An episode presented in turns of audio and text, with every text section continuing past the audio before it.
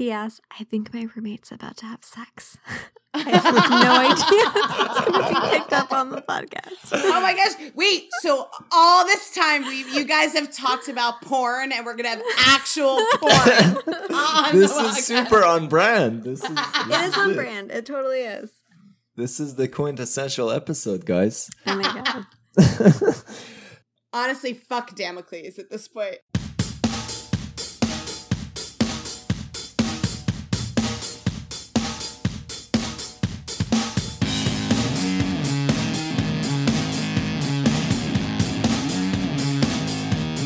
Hello, everyone, and welcome back to May We Geek Again, a little podcast where we talk about sci fi and philosophy and dick jokes. Lots of dick jokes.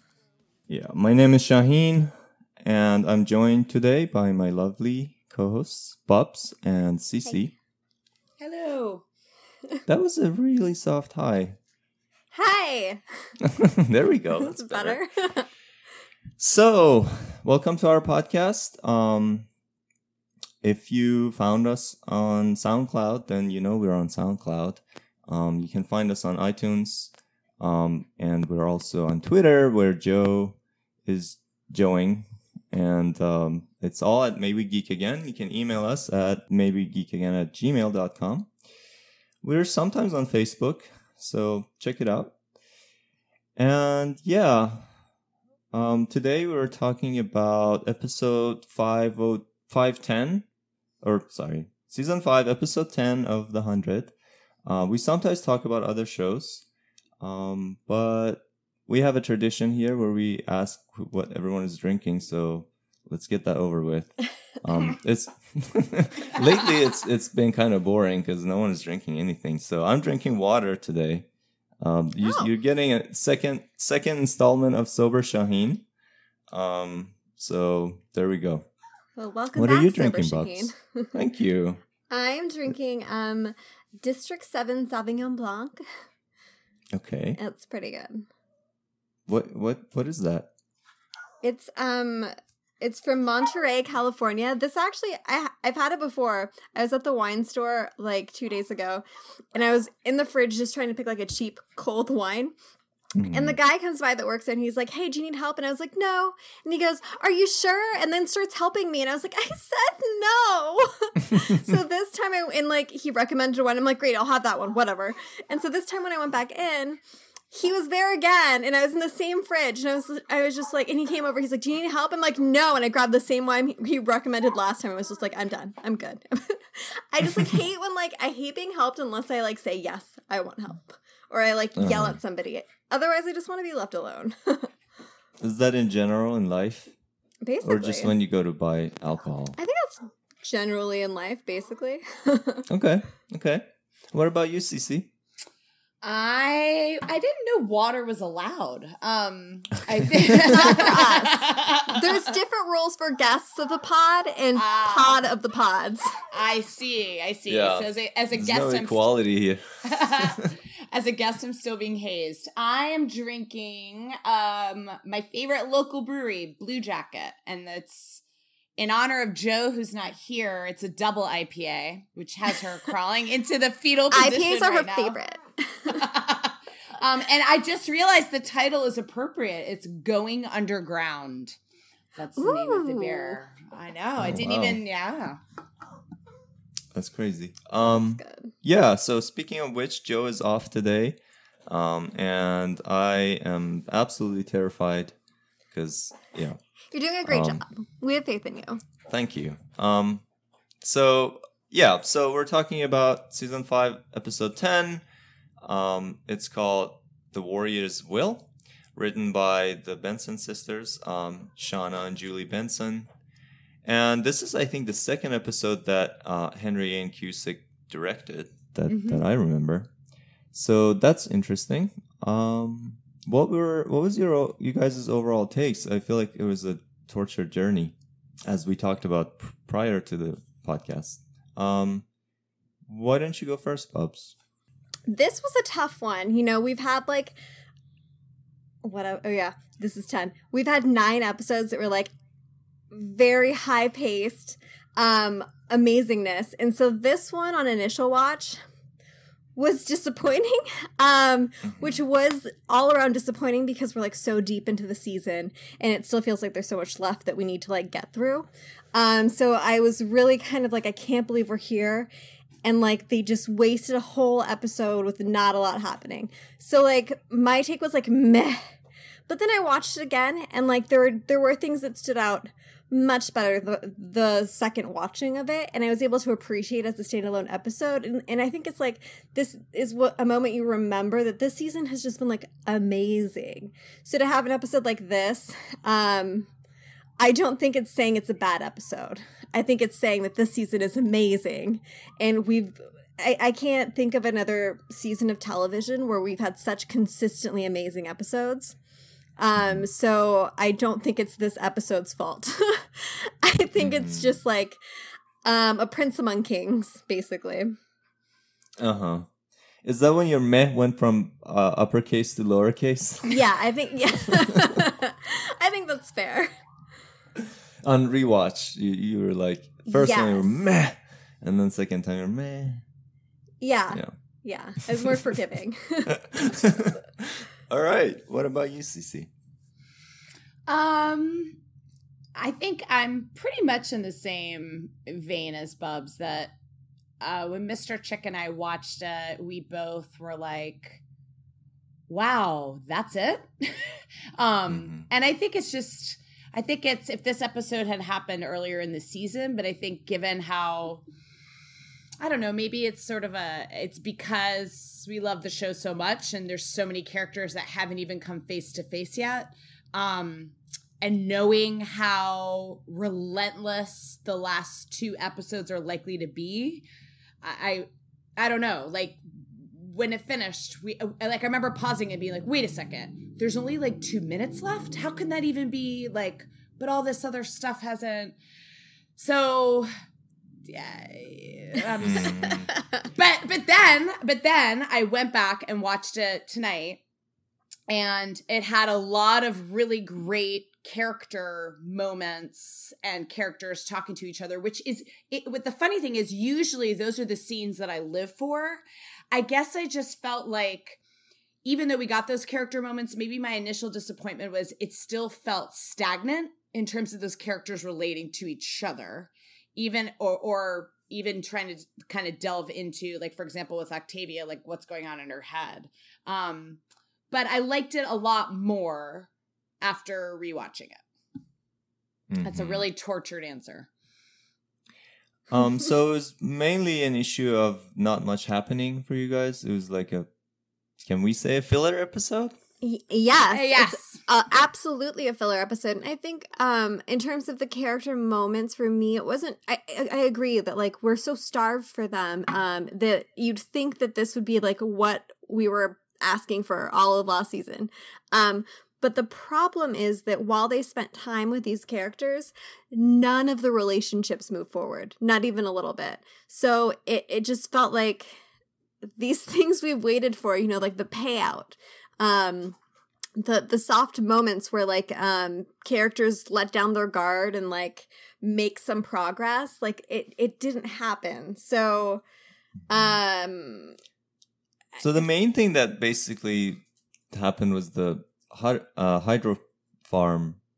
They burnt the fi- hydro farm, right? That's like the- yeah. if we if we can cite one thing that happened in this episode that's gonna have a lasting effect is that they um or that that it's gonna change one things crew has one choice. Yeah. Is what what um we left off with. Vincent has sharp incisors. Another thing we left off with um and clark and maddie made it to the ship sort of. Yeah I mean it's like it's like a cro- for one I guess plot wise it's now a crossing the Rubicon moment right? Like hmm you can't they, they don't have a, a choice in which you can survive if they stay. Yep. Yeah. I, and the other, I mean, it is an important episode mythology wise, um, through what we saw through the flame. it's So- a setup. Yes Yeah. So yeah, we'll get to that um in a second. So my my overall take, um, I wasn't particularly bored, but um, I feel like this season deviates from the previous seasons in that um, it used to be, especially in season seasons two and three, and also to some extent season one, that every episode was kind of like its own chapter or like its Mhm. own um, self-contained story in a way. And it had a lot of times had its own distinct themes um, that that were shared by the different storylines. Um, and it was like a nice little you know uh, standalone story as well as uh, something that moves the story forward. Um, whereas this season it's more like just an unraveling of everything that was set up in the first few episodes it's just been unraveling and unraveling and that's it. It's just been unfolding. Um, and this was just another step in that direction. So maybe that's why i didn't feel like it was much different from the previous episodes because i just felt like a continuous flow of um, consequences of what had been done in the first say four three or four episodes of the season. Hmm um, but in any case, my main beef with this um, episode and also generally this this season, but it kind of became more obvious this episode, is that the antagonists, which in this case are Octavia and McCreary, um, they're they don't strike me as um, you know as complex as the previous seasons, the antagonists of the previous seasons um, we hardly gain any insight into Octavia or McCreary's perspectives. hmm Um, so I feel like it's just it's becoming like a more straightforward, um, you know, black and white story. Maybe it like I think, but well, it's like a setup for next week's episode, is what it felt like. Like a big like wind up that, um, you know, Octavia's doing like all these things, and we can't really connect with what she's doing. Um, but there's a lot of teasing that like the reason why she's compelled to do this has to do with what she did during the quote unquote dark year. right. Like I think that Yeah. she probably feels that she needs to be this person because of whatever she gave up to get through the dark year or whatever she became or did or whatever, you know. Right. So I feel like that's what but it's like a big wind up that the show never does. Um yeah. Well, And I, I- I don't know. I mean, it was it's a little bit of the same structure as what they did with Pike. They just have been giving more hints along like mhm. clear signposting that we don't have the full story with yeah. Octavia. But I mean, we're gonna get her side of the story about the same time in the season as we did part of Well, Pike's. What's interesting is with Pike, we didn't really get to see how Pike became who he was. We didn't get to see them like endure Azgeda cruelty and all of that, um, and see him evolve into the into the like, uh, you know, whatever, um, Mhm. like hardcore authoritarian aggressive figure that he became. Um, but what we did get was sort of a backstory that kind of gave him layers Mhm. um, and showed us here's who Pike was before, um, and you know you can sort of see how um, he was he's still kind of the same person, um, but not really. Whereas with Octavia, we already know the the background, um, and Mhm. so what we're supposedly gonna get next episode is some explanation for how she what happened in the past six years that made her um, who she is now. Mm-hmm. And I'm really worried about this. I'm really worried about the next episode. Yeah, I mean, there's all the eggs are in that basket right now, and I'm just not. I'm not optimistic that it's gonna pay off because I don't really. I can't see what can you show me about what happened that would a justify why everyone thinks Octavia is somehow like the a, a unique savior that has some sort of quality that no one else has, and b justify something like burning down the hydro farm. I just can't see how that would ever work. Ah, ah, I- Like yeah. I don't care what happened. This is not. This is not cool. so well, like yeah I, I, I don't i don't get it Uh, so we'll see what they show us next time I, there's a high potential that it falls flat for me It, it could. I, I think I, I at least I was left at the end, and, and maybe this is jumping ahead, mm-hmm. but at least I was left at the end with the impression, you know, either she truly is like a mad Nero, let Rome burn, but that doesn't seem to be the kind of story that the hundred is usually telling, Mm-hmm. or there is something tied specifically to the hydro farm and why those plants were still living. That the explanation for that, because she said that the, it started to fail during the dark year, is so horrific what they had to do that she's just unwilling to allow humanity's survival to continue on that going back to that end point of what they had to do which i think is a really interesting sort of fucked up break the cycle that right? Like a, a misguided break the cycle but i'm wondering if it has to do with the farm No. specifically because when she saw that That makes one so much sense. Do you know what I like mean? that, like traumatized by the farm, like whatever happened, and it has to do with the farm and like being. Yeah, I can totally see that. So so that Mhm. in her own f- kind of fucked up way, there is some horrible sin that they committed, whether it was killing people and using human bodies to fertilize Using babies to fertilize plants. whatever it is that she's unwilling to allow that to continue. And this is her yeah like fucked up like the opposite of monty but like we're not gonna we're not gonna do this. Like we're not gonna continue doing this even though she wants to go to war and lose half of her people which is also horrible. But I, i'm i'm hoping that that that the explanation has to Mhm. do something tied specifically to the farm because the way that the show has framed that farm in every episode with the exception of the abby and kane um when they were was it 502 when they were chained to it hmm where it looked like kind of this like underground garden of eden but there Mhm. have been a lot of scenes there that have made it seem super creepy and like this is the bad place kind of Mhm. feel so Well, that's where they I take mean, the worms. You have to imagine like a medical center would be a better place to host a bunch of like experimental worms. So maybe Well, that yeah. like it's already has like bad juju. So they like, well, might as well put the worms here in our secret room back here that we didn't do anything bad in at all.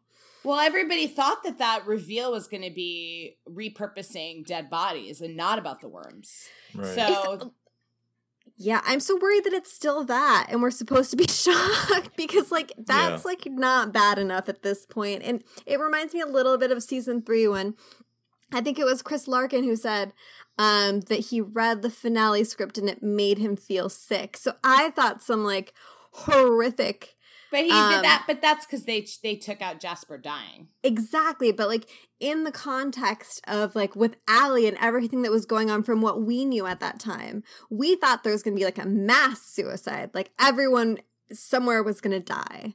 Um and that's as as horrific as Jasper committing suicide was, it was not on the scale to which we were pitched in context of the finale hype. to be fair, the people scaling the tower is kind of sick. That was Um, kind of cool. Yeah. um, going back to Octavia, is I did Octavia uh, supply the fertilizer? is that why she's so crucial? Like maybe her poop has like a property that no one else's does that keeps the farm going. Is that Her is shit that- don't stink. I, I mean, Yeah, she that- seems to that- believe that right now. That that's the only way I would accept this at this point because like she's supposed to have some sort of magical property that got us through the dark year. I mean, one of our listeners said, "What if Octavia um had a baby and like ate it?" And I was like, honestly, that's that's like the horrific that I'm like I'm feeling we need at this point. We need Mhm. something that's like so and like I I don't think it's going to be that. But like theme wise, it's on par with um Octavia being the girl under the floors. Like if she's made to go against everything she thought was wrong growing up, like that is traumatizing and that is its own torturous, horrific. Um Hmm. so I don't know. Yeah. Um. So we'll see. Um. So let's get into the storylines. Um, I thought we could start with the uh, with Madi and Clarke, and then talk about Eligius since we didn't have a lot to say about that, and then maybe we'll take a break and then talk about Wonkru Okay. afterwards. Let's start talking about uh, Clarke and Madi. So there was a lot of kerfuffle about them fighting. Apparently, Yes. is that right? Yes. One of the clips that they decided to release um early kind of showed Clarke and Madi wrestling basically. Yeah. Um and a lot of people had a, a hard time with that. And I think this is coming at the heels of the perceived um emotional manipulation of Madi to take the flame by Bellamy and Indra. Or Mhm. Bellamy and Gaia. Um, and so I think there was a lot of issues for people in terms of like power dynamics and consent.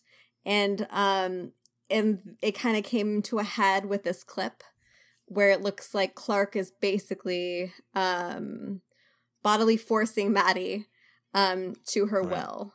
Which I mean, I I did not have the same issues with it, but I can kind of see what people are saying. I don't know, Chick, if you have more to say on it. Um Well, I mean, I, I think if you love Clarke Griffin, um, and she's at least for, I mean, I think we can talk about whether she's actually the hero of our story or she's just the protagonist in our story.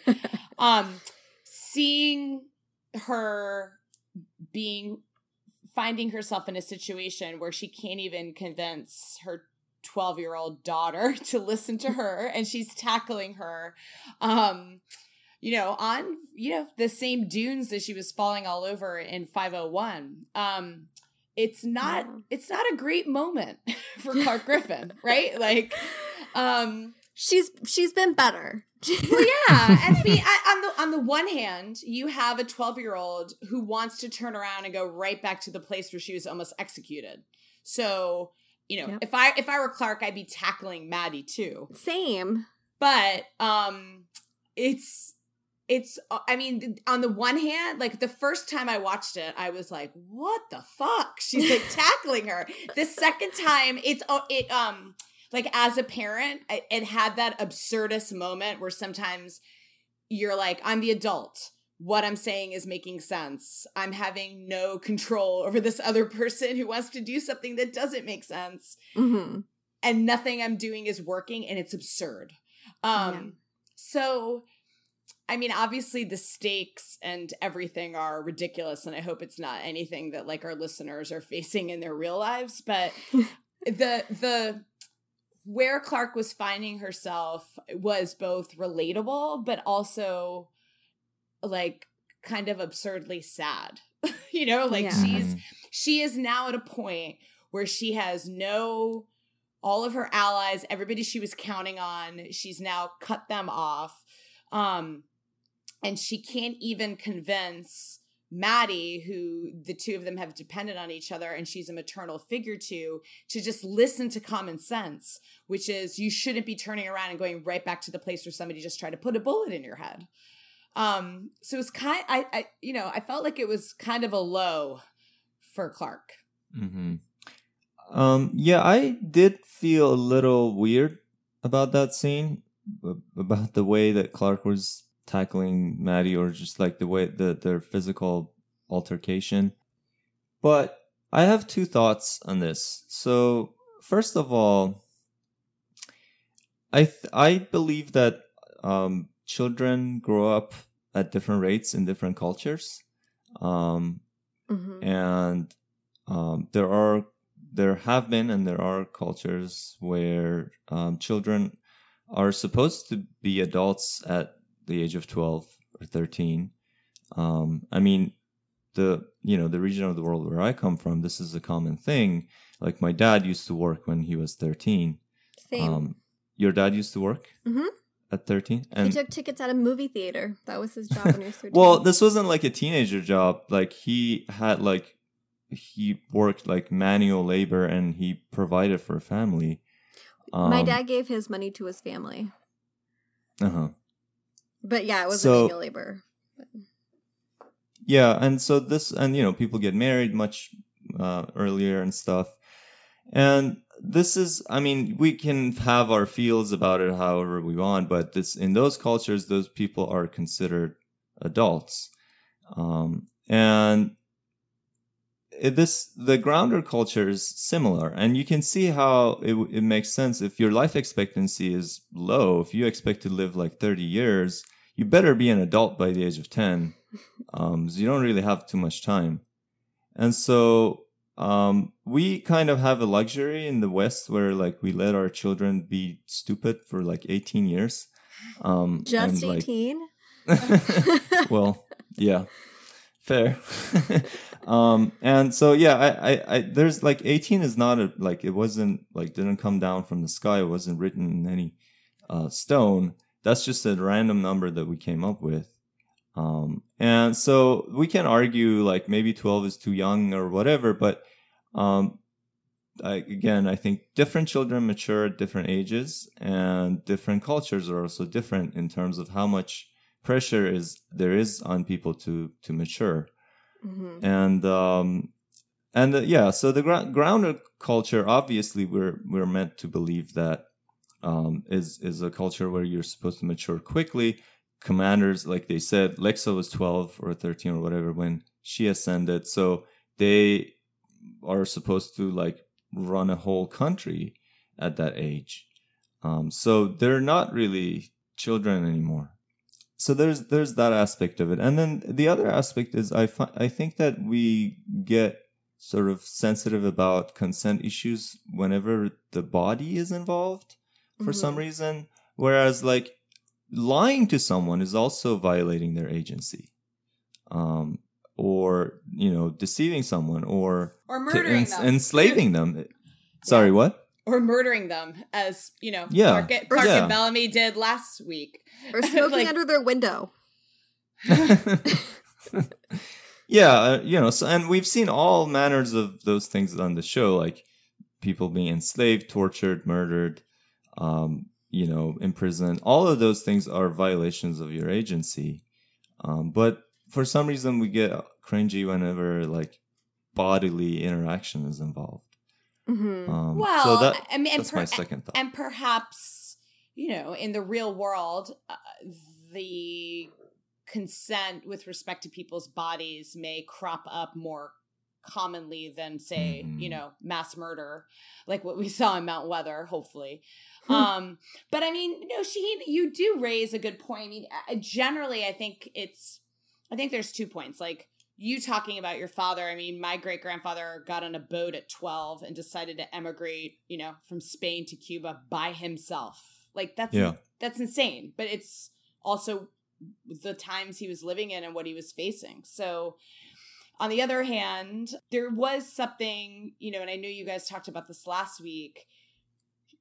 They didn't choose like if you think about like i was what i was trying to think out in my mind madi's 12 the pilot had monty and jasper were 15 right? Mhm. it- it- why why are i mean they chose someone intentionally who is who is younger than the age of even the youngest delinquent when the show started and and they Mhm. chose someone I, I guess young enough so that it justifies why clarke has more of a maternal role Right. I think that's a crucial point. Yeah. right whereas at the beginning of the show you already felt like the tugging the tug of war between abby and clarke and you felt a little more comfortable of, as a viewer well clarke's 18 or she's about Mhm. to turn 18 so that's sort of a normal pulling away i mean there's a normal pulling away with a 12 year old anyway and at 12 there are decisions you're already starting to make that are with your child instead of for your child depending on the subject matter but Mhm. it's interesting. They intentionally chose to make the character younger than the delinquents were. So when Mhm. they bring up these issues of convincing her to do something or when she's choosing her own path to do something, it's in the world of the show versus us as viewers why I mean it's just interesting. And to your credit, um, they say Lexa was the same age when she became a commander. So in in the culture of the show, Madi is in line. And, and Yeah. maybe like that's part of the the struggle is that Clarke is from a different culture. Maybe like it's you're also right, Shahin, with talking about like the the cultural differences is that Clarke and Madi have different backgrounds. They were raised completely different. Oh, which is clear, like because Ab. Remember when Abby would looked at Lexa, and even when Lexa was, what was she, eighteen during season two? She was supposed to be like 22 or something she- like that. And and Abby's like they're being led by a child. Yeah, And that was- exactly. exactly. so yeah, it's interesting. I mean, I think Yeah. it's intentionally provocative. hmm and and this line there's a lot of complications with as if when when clarke is like i'm your mother and you have to listen to me when i tell you what to do hmm i i feel a push and a pull within that scene on so many levels because first of all like yes Cl- there are things that madi as has been as has been shown in this season is naive about right? Mhm. Like when she sought out Octavia um and told Octavia that she was a real nightblood. I mean, there's things that she she's at it- that age where she's questioning because it's like it's we all went through this where our parents were the absolute best smartest people in the world and at some point we're like wait a minute no they're not like and and you Yeah. go through that point where you're just like they don't know everything and it, it it's like a hard place like it's a very hard like thing to go through and then eventually when you're older you're like oh my god they're so smart i should listen to them all the time and so Again, I think Yeah. we shouldn't think of Madi as like a 12 year year old teenager who's having like a whole uh, identity crisis. Well, I but I think it's it's necessitated by like she had she was not there was no one else and now there is now all Mhm. of these like questions and issues are cropping up now so you can say that it's not necessarily that she's like 12 but it's that there are people now there are issues now and now she has to face them Yeah. I would say, uh, again, just in line with what I said before, I think that you, you, you should add like a plus five or something to all people's ages on this show. Because, again, this is a cultural thing. And in the grounder culture, um, people are pressured to mature much more quick, much more quickly. Um, and yeah, so, but uh, on the other hand, though, the show has they've had they've been using a shorthand like and maybe it's like Clarke braiding or brushing Madi's hair. You know, Mhm. that's something that you do with a little girl that you don't do necessarily with a teenager. And madi asking to get her, have her hair dyed by clarke yeah. So I mean, it's uh, it's interesting because it's maybe it's it's supposed to be a twofold purpose. Part of it is building their bond to the Mhm. viewer, right? Um, and and establishing this bond because we had never met them before. So having them engage in those kind of acts together is like a shorthand to the viewer of this like da- mother and daughter relationship but then Mhm. it, it but then it sort of undercuts the you know madi might have been lexa might have been 12 but lexa grew up in a different world than what madi did right? So since clarke found her when she was six years old they've been living in this like literal bubble with no other people and so she hasn't dealt with the kind of challenges that maybe lexa and luna did when they were in kind of the rough and tumble grounder society.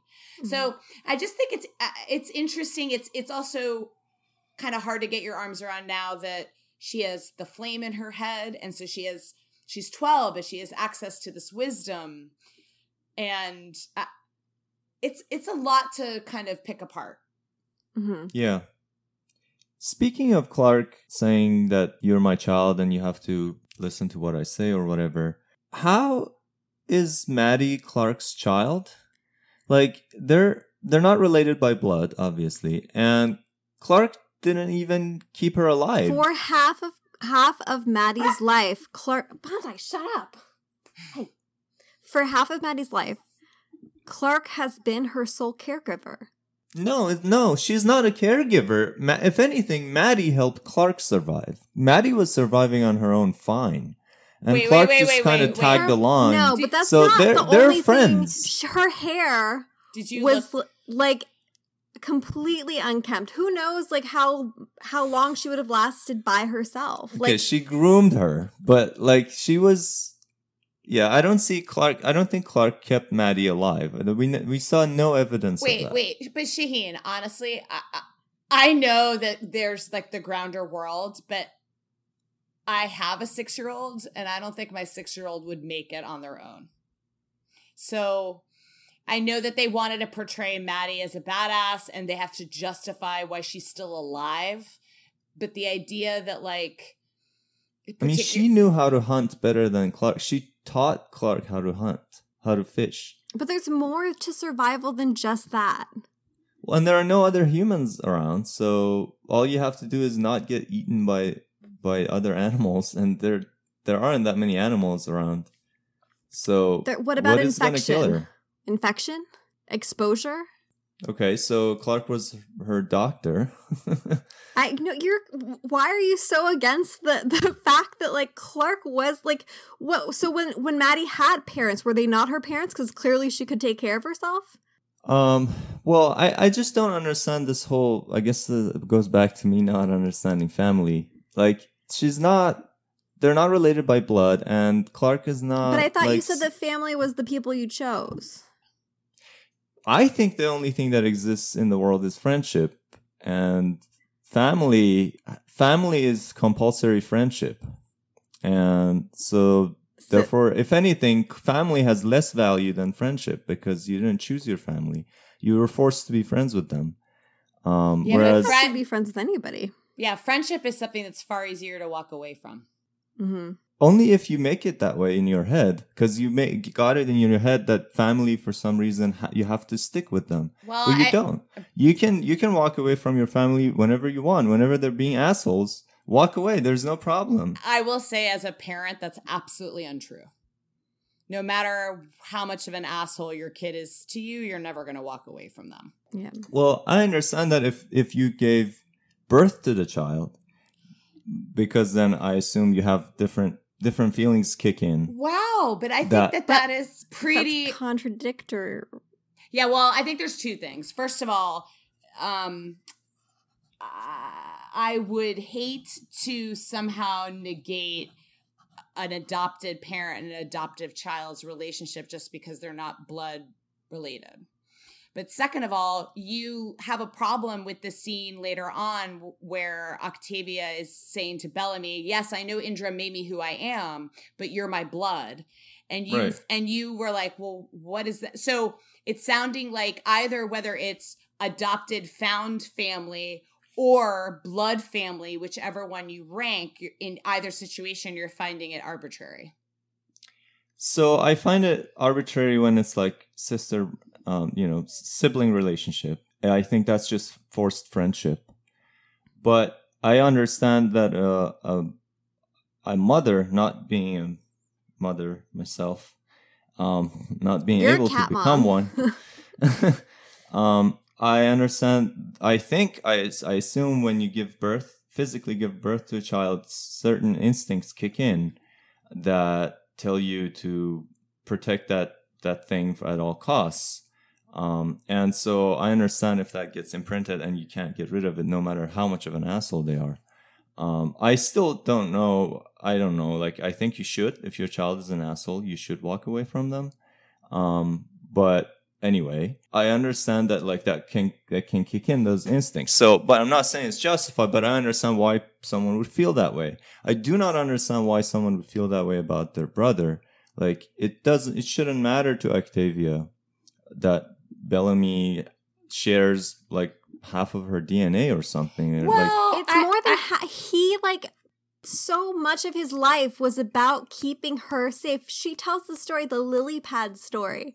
Like, so much of Bellamy's identity went into taking care of Octavia. You know? Well, that's why I brought up the Clarke thing because, like, like again, is it's either so you're saying that the reason is because he took care of her. Um, but in this case, I don't even see. Uh, we never even saw Clarke taking care of Madi. Yes, in what did. sense did she take yeah, care of Madi? so you think that Madi would have survived by herself? Um, apparently uh, that's how it seems. Well, so she, all right. She would a- be nonverbal.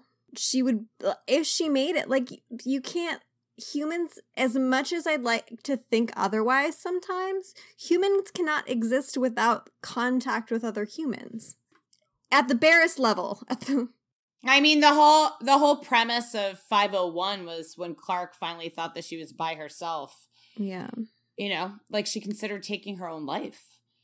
I mean, Yeah. I- so you could I think that there's also, I, I mean, I would say two things just to follow up on what you all were saying. The episode made clear that even though Octavia was saying it's my, you know, we're the same blood, it the the editing and the directorial choices were to show not only in the dialogue between Bellamy and Octavia, but also the flashbacks to when she was a child and the things he was doing for her.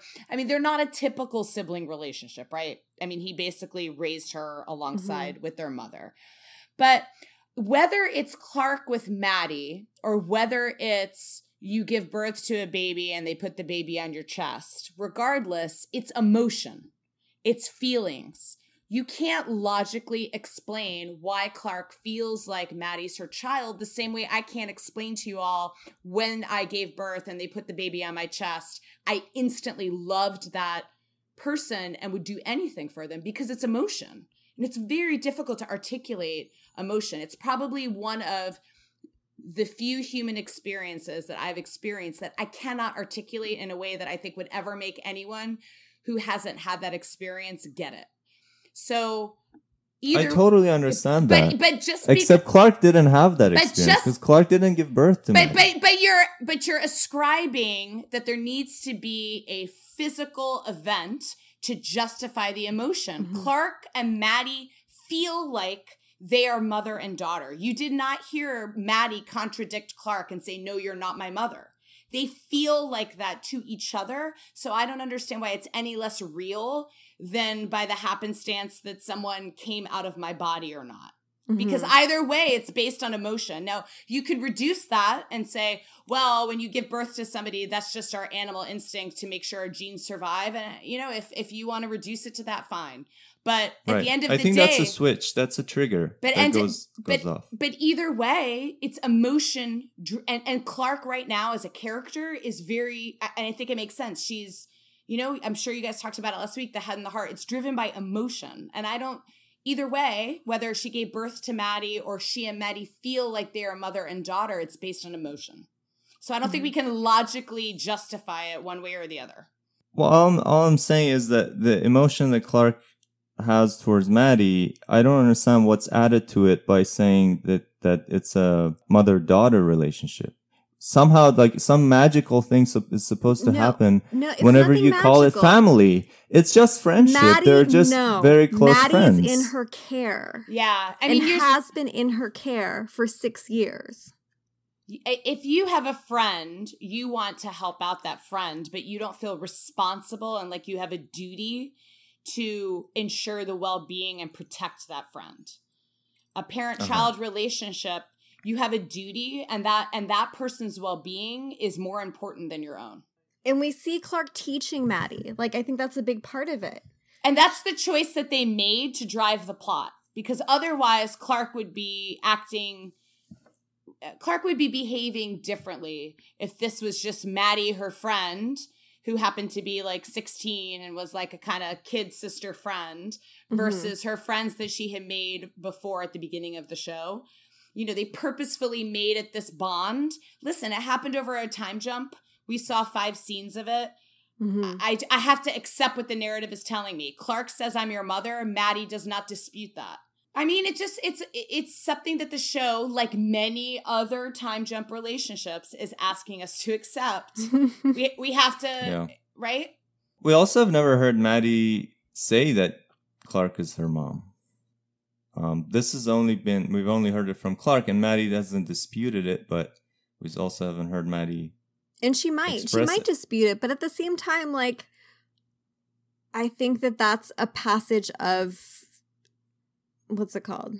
That's like a teenager thing to do to rebel. So, I mean, I just like, I see it very clearly as a maternal relationship. The way that I see um, Abby and Raven as clearly having maternal um, parental bonds. Um, so, so I, I, I just like, I don't think it's confusing to me, but clearly, like for you, it's not so cut and dry.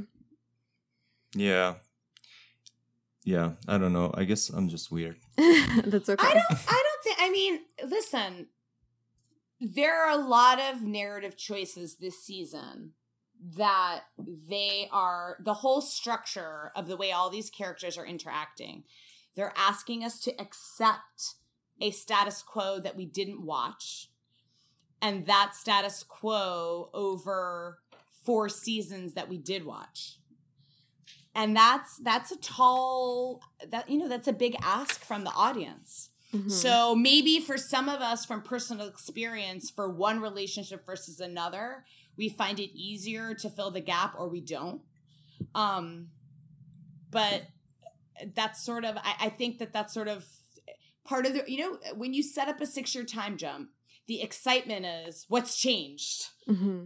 the, the the con is oh god why did that change that way? And i don't get it because you didn't get to watch it. So mm. yeah. Um i mean i talked about this last time. It's kind of a, maybe a personal experience thing for me too because i have a brother who's much older than me and when i was young he was very um instrumental in m- me growing up. He is the reason i got into philosophy. Mm-hmm. um and you know he was crucial in important parts of my development. Um and you know my parents he was maybe like kind of a surrogate parent for me. Uh, like i say he was also much older than me. Um but then as i grew up he he gradually became a horrible person. And i i don't think that i have any obligation towards him anymore unless he stops being a horrible person. Um, so I I don't like it when they in movies they they show that like someone feels like they have to save their brother just because it's their brother. Well, not everybody feels the same way. And I think a lot of it has to do he's your older brother. You never had to worry about him. So it, it's never been something ingrained in you that he is like your responsibility versus I am the oldest sibling. I um have been in the place where I felt like I had to take care of another sibling. And so I totally get that um feeling of responsibility. Like it's an is- it's inescapable feeling. Um Well, it's it's supposed I think to it has, go the other way too, right? Like the no, way I think Octavia feels birth about order Bellamy. makes a big difference. I think it really does. Um because like it, it, just like it even just goes down to maybe like all the times that I babysat where I had to make like it was my responsibility to make sure nothing happened to anybody. And so like I, I like as the oldest now, like I'm I feel like I'm the most like um I like give in more because I'm just like okay like the the parental role is like okay, you know, let the the younger one do whatever. I don't know. Yeah. No, I, I, I'm, you know, I'm also the oldest. My sister's disabled, so it's a, I, mm-hmm. I, I am and will be responsible for her in a way that's not typical of siblings. But I see it. You know, my husband's the oldest of 3 mm-hmm. There's just different expectations, not only from the parents, but sort of in the flow of responsibility among siblings to each other to the parents when the mm-hmm. parents get older it's it's interesting but i think all of that we bring all of that when we watch a story mm-hmm. and we mm-hmm. have different reactions to scenes and i you know this show is often provocative in the way that it phrases the way that it frames things and it's really interesting episode to episode what pushes pushes different people's buttons so if you yeah. have ever had a dispute with another adult over the future of a child, you probably had a really hard time with last week's episode. Mm-hmm. mm-hmm. Um, and that's a personal experience that not everyone has had. So, they, they I mean, they, this show pushes buttons. It's provocative and and people's life experience like i think it definitely impacts how we like the lens that we view things through you know there's people that have watched the blake siblings and just I mean, there's been scenes of abuse between the two of them that are oh that, that they mm-hmm. pe- people just have a really hard time with it. So, Anyway, Yeah. I, I don't think that there's anything to just say, like, don't say, oh, I don't know, I'm just weird. No, you're bringing your life experience and something isn't translating on screen. Like, that's just the way Agreed. the story's landing. hmm Yeah. Well, I feel like because this is in every movie, this must be how everyone feels, and I'm the only one in the world who doesn't feel that way. I really do think like birth order, like I didn't think about it before until we started talking about it, but I do think birth order has a huge but we see younger siblings feel the same way about older siblings Yeah, in, it's- virtually every movie. Like they feel like they have to save them because they're they're their sibling. But I don't like I I think that the people who connect to the story itself it's, so it's not so much like the media portrayal. I think it's the people who are watching and responding to it like yes this makes sense are the ones who typically like are in a position that they've they've been the one that has had to provide care in one form or another.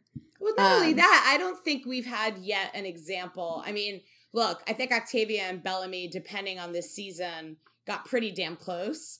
But Shahin, what you're talking about, like somebody who is horrible to someone or toxic or makes somebody feel hor like those are lines that people have to draw for their own well-being. Mm-hmm. So that should not be secondary to the fact that just somebody has a family bond. But Mhm. that's not but that's not Clarke and Madi. Like Madi hasn't done anything to Clarke that's like toxic or abusive to Clarke and Clarke feels a duty to her. Mhm. So, Yeah. you know, I, it's but I get I get what you're saying and it's just I think it's just different life experience watching something on screen, which I think Mhm. is interesting to how did that scene land for you versus how did it land for Bubs versus how did it land for me and it landed very differently for other people watching it who were Maybe we should do a poll and see like birth order and how you felt about these Right. topics. Yeah, I mean, here's my poll question: is if regardless of whether you're the younger or the older or whatever, um, and I, I, the question is like, if your sibling becomes a horrible person, is that any different from some random horrible person? And let's even assume they didn't do anything horrible to you. Um, like my brother did horrible things to other people, and that's the main reason. Even though he did also shitty things to me, but he mainly did sh- shitty things to other people, and that's why I don't want to associate with him anymore. Mhm. Um, and so uh, that's my. que- I don't don't don't. I don't think you should ever stay with someone or take care of someone just because of because the, someone said the word family. You should just look at if they're a good person, take care of I them. If really not, do think that's the walk away. perspective of a younger child. okay. And that's why I would appreciate the birth order in there, just for me. But like for your question, it would still apply to people answering it either way. Yeah. And I don't, and it's interesting. And again, this is emotion and feeling. I don't feel like when it comes to my three children that it will, it would ever feel like a choice. hmm Mhm. And again, that's emotion. Like that's not nothing. That's not anything logical I can explain. Well, I the feeling is though it's not like uh, it's it's not necessarily the feeling of obligation, which is I think is what you're implying. It would it's almost like selfish in the way that like not doing something and not getting involved feels worse. Like physically like right? is It's, harder and like more uncomfortable than stepping in and trying to help. Like that's Yeah. like the best way I can ex- explain it. No, right. Exactly. You don't it's not like you're saying I want I don't I don't want to help I don't want to help, but I need to help. That's not the it's No. not what you feel. Yeah. Yeah. It's like I have to. Yeah. But- Cool. all right, so that but I mean, but That was a big bird walk. I enjoyed Yeah. that. Um, should we talk about Becca? yes. Oh my god. So this was very interesting. So for, let me just say, I wasn't sure if that was Erica Cerra. I had to look at, I had to see if she was a guest guest I didn't star. think about that. Oh my god, no, but but Mr. Ch- my husband ruined it for me because we Uh-huh. were I had been speculating all week ever since the flame went in Madi's head. I was like freaking out over whether um Erica Cerra was going to be on again. And then at the, the episode the credits were starting and it was after you know the main titles where they say the guest stars and my husband paused it and pointed to the bottom of the screen and I was like, "Oh fuck, there's her name." And I remember I hate when they do that. I, Yeah. I know that they have to do it, but every time I'm like, damn it. You know, it happened in um was it 402 or whatever where they had the ALIE Right. flashback. Um, so I knew it was coming. I was kind of hoping for even more, but like, holy shit, Becca was burned like a witch. What's up I- with that? That how does that work? Yeah, go ahead, Bubs. No, I was just gonna say this is like side note, but like I there, there's all this talk on Twitter, and like I got really excited about it because even Erica Cerra was like commenting on a few things, and like people are talking about like there's gonna be a spin off, and like is is Erica Cerra gonna be on it? Like, and I was like, oh my mm-hmm. god, this is so exciting! Like, what if she is? What if there's like all these flashbacks, and then we have one flashback, and it's her getting burned at the stake. I was like, well, I guess not. There goes all of those dreams. So th- I think about like I almost felt like it was the writers like being mad at me for like hating on Becca so much. I'm like, this is what I get. This is what I deserve. Yeah. for being so excited about this.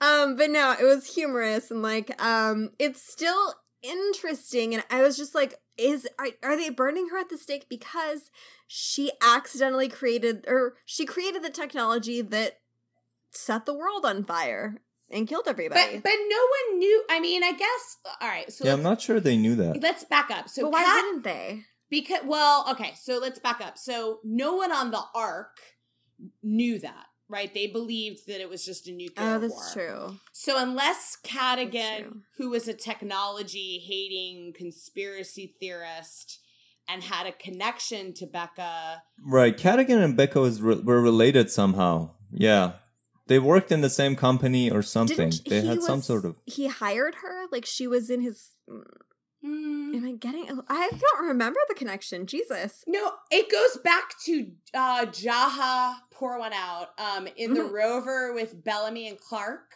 and they Mhm. were reading those articles and i'm trying to remember on, on ipaticus and they were um the second dawn. yeah but i'm trying to remember what the specific connection other than her remains or what they called the tomb of the commander were in the bunker in season four which is Mhm. what started the speculation that that combined with Cadogan's hate of technology and the fact that you had the image in Mhm. um 307 of her being met by people coming out of a bunker that that started the speculation that Cadogan killed her um you know the, but i'm trying to remember if there was anything else specific in the show that tied them What were there like um second dawn logos in Becca's lab? I thought there was like something. There was yeah, there was some sort of corporate relationship between them, is my understanding. And like, what if what if the parallel is Cadogan and Octavia, and like Cadogan burned back to the stake, and then people discovered the flame and the nightblood, and how it related to them not needing to be in a bunker. Let's talk about that. So, regardless of why they burned her, uh, the the time timing the timeline is weird. It it doesn't seem to work, and makes me think that they didn't burn her. Like they they ended up not burning her because um the the story was so far that she came down from the sky and she brought with her Nightblood and the Flame. And then there were these guys, these people who were living in the bunker, and she gave them Nightblood. Um, Well, and we then I didn't- thought that no we didn't I- we didn't see that so i mean the last image that we've had right, of we didn't see that. That was just my head headcanon. But but whatever happened, we know No, what we did ended up happening. No, we- that the last image is her in the commander suit and then people in the hazmat suits coming out to greet Right. her Yeah. and, and she says, it. "I'm here to help." But yeah, weren't they like in a mismatch of suits, unlike Cadogan's people? So it could be that she is making her rounds like Johnny Appleseed, and this is where how she dies. But like she's already given nightblood to other people because clearly people got the nightblood. well yeah i mean anyone I, I that's true anyone outside at that point in time needed to be wearing a hazmat suit so it's not Mhm. necessarily the same people but she's she is saying the the dialogue was Cadogan, you don't have to do this. You don't have to live inside the bunker. Mm-hmm. I can show you the way. Mhm. And the other, She I- says Cadogan. yeah, she's oh yeah, Madi. yells- Madi says it very clearly. Madi says Cadogan because Clarke goes Cadogan, Yeah, and she then says, "Cadogan, you don't have to do this." Yeah, And then my other question, I went back and watched it uh, like three times because I was confused on whose point of view we were seeing.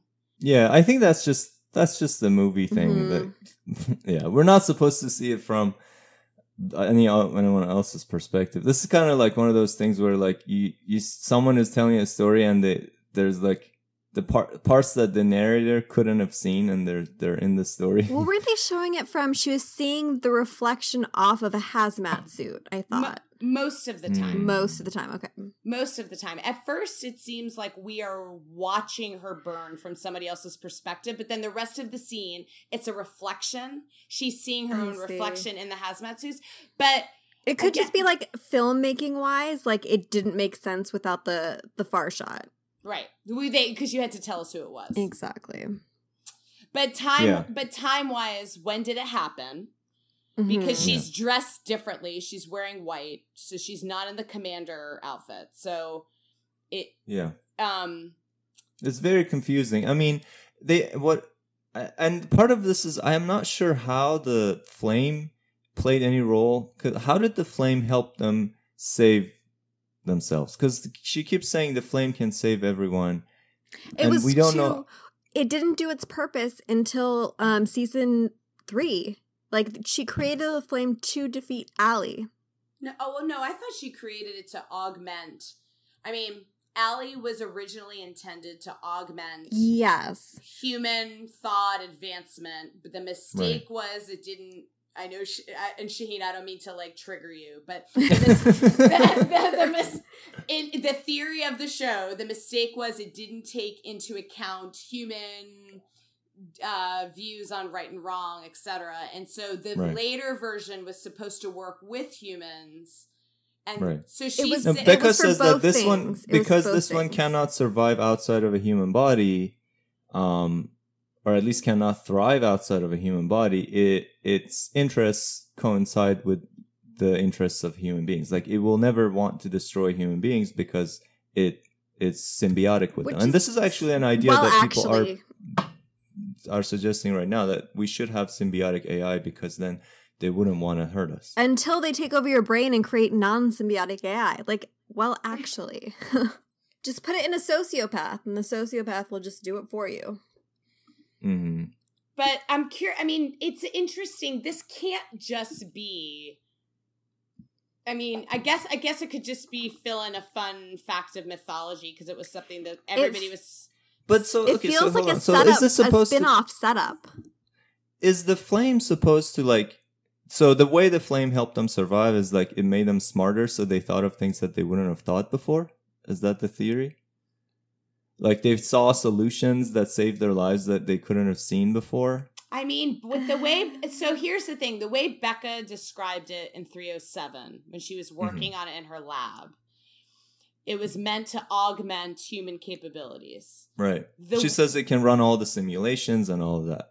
The way it exists in terms of it seems it seems to only draw on specific human conscious I, I can never say that plural. Multiple hu- i can never say conscious consciousnesses? I can't say yeah. Um yeah that. Um it just seems now to be like i mean it's a little bit of a i don't know if it's a retcon or i mean it's it's i mean it's not because we're delving into new details so they can make up whatever they want. But but just trying to understand with madi it seems like it's drawing upon the wisdom and memories of very specific people. And that's not the way becca talked about it when she designed it. Right. I mean that's a, that's another like bonus that comes with it is that you can you get to carry the wisdom of the previous people who were wearing it Mhm. But how does that help you survive? How does any of that help them survive in a way that they couldn't have without it? What do you I mean, I- mean? like the just the against the um, radioactive stuff, or you mean? Well, that's just the night blood. Like, okay, I get it. The night blood helps them Mhm. against the radiation. What does the flame do? How does the flame help them survive? I, I So mean- the whole plan was our artificial intelligence was supposed to help humans. So, but clearly that backfired. So, like you were saying, this was supposed to work with humans, but still provide like the same like boost in like um problem solving.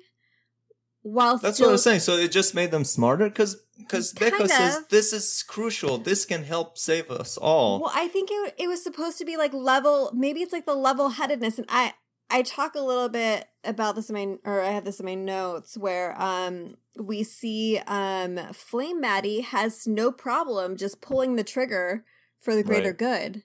Like she literally did not blink, which is not the Madi we've seen leading up to this. Which is uh, this is where we talked about consent earlier, and this is where I had I know talk, when she was saving Bellamy and stuff, but this is like a guy No, no, by no. himself at gunpoint. No, no, no. But the but um, I guess my question is the last episode.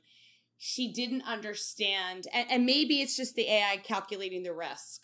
She had a problem with Clarke shooting Lexa's former guard right. Yeah, versus this Eligius After he kneeled. First, this versus this Eligius man who she just watched murder Her five people. people. So the AI is calculating the risk.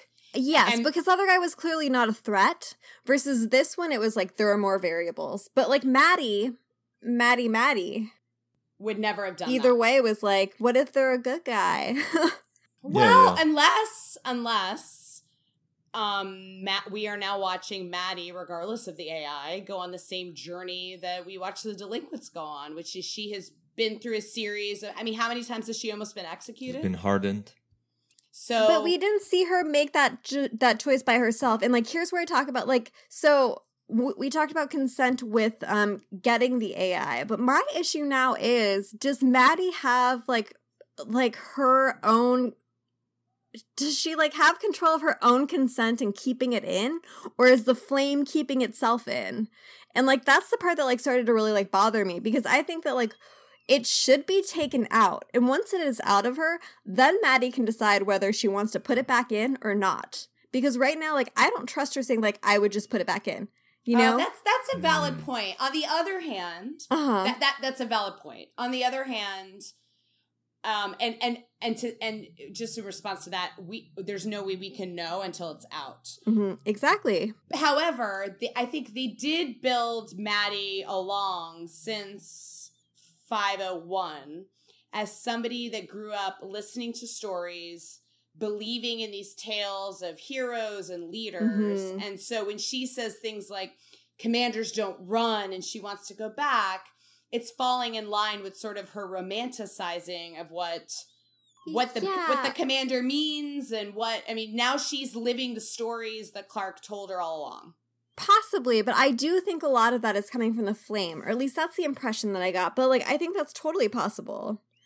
Well, this goes back to what I asked last time, because now it sounds like you're saying that you don't trust that the person who's taken the flame is really themselves, Yeah, right? Yes.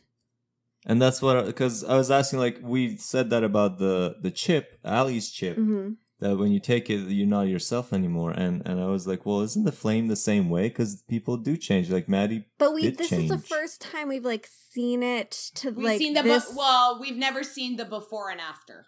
yeah, because when Clarke was Mhm. immediately in the City of Lights, we didn't really get to see the difference because like it was an artificial world altogether, and like it didn't seem like a different Clarke. But Clarke was always that person who would like make calculated decisions.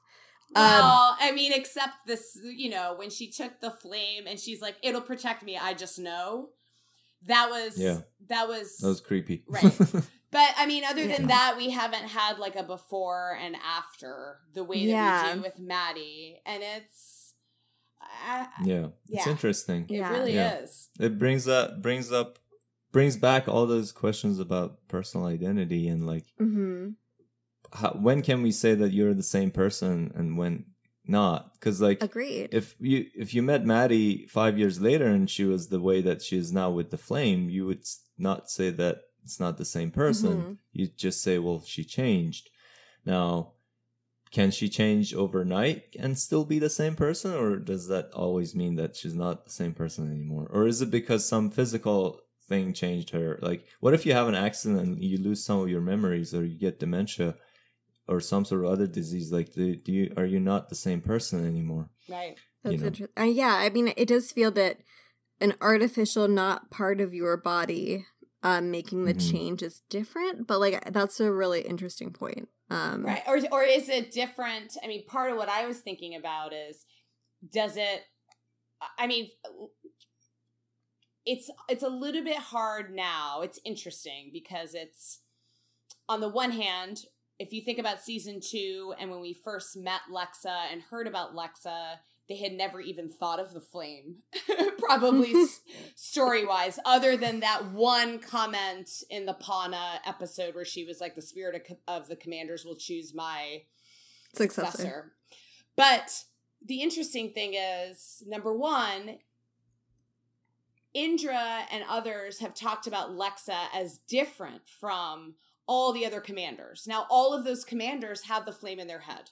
mhm, that's a great So- point. So, does the flame augment people's inherent characteristics? And I think that they actually said that in world. They said that, yeah. Yeah, they said like it it enhances what's already there.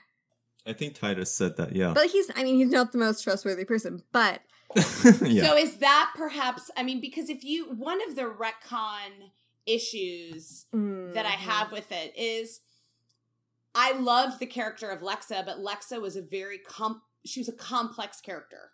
And Yeah. she did not always make decisions that I mean it's interesting now the flame in Madi seems to be driving her to I mean, I guess the slashing the throat is a little bit problematic but but she doesn't she doesn't want to leave people behind to die right like Mhm. she has a problem with leaving Bellamy and Indra and Gaia behind to die. That same flame advised Lexa to leave Clarke and everybody at the mountain and made a utilitarian decision. Whereas, it seems to enhance the my people argument. well, it's just, it's interesting now going back and thinking about Lexa's decisions in season two when they didn't have the flame in mind and thinking about TonDC Mhm. and and leaving them at the gates of Mount Weather, and that's the flame advising them now. It's it's an AI in addition to the wisdom of twenty something previous leaders. It's just a really interesting like if you were to go back and watch season two now, the further along we get in this mythology, it just gets more and more complex how we think about it. Yeah. yeah. Except back in season two, they probably weren't planning on the flame. No, thing. for sure, for sure, Yeah. but but Yeah. but that's But now part of the but it's Yeah. now part now of the it has to be consistent. Now we just yeah. have to headcanon it in as best as best we can. Well, not only that, but are we supposed to ascribe, like, as the viewer, let's say in two episodes from now, or even in this episode, when Madi is arguing with a other character about the best course of action, or what is what what's the strategic course of action, what's the moral, and what prism are you looking through when you're looking through moral? Is she supposed to have some sort of hers is objectively the most strategic answer. Yeah, when is she supposed to yield to somebody else's advice or idea?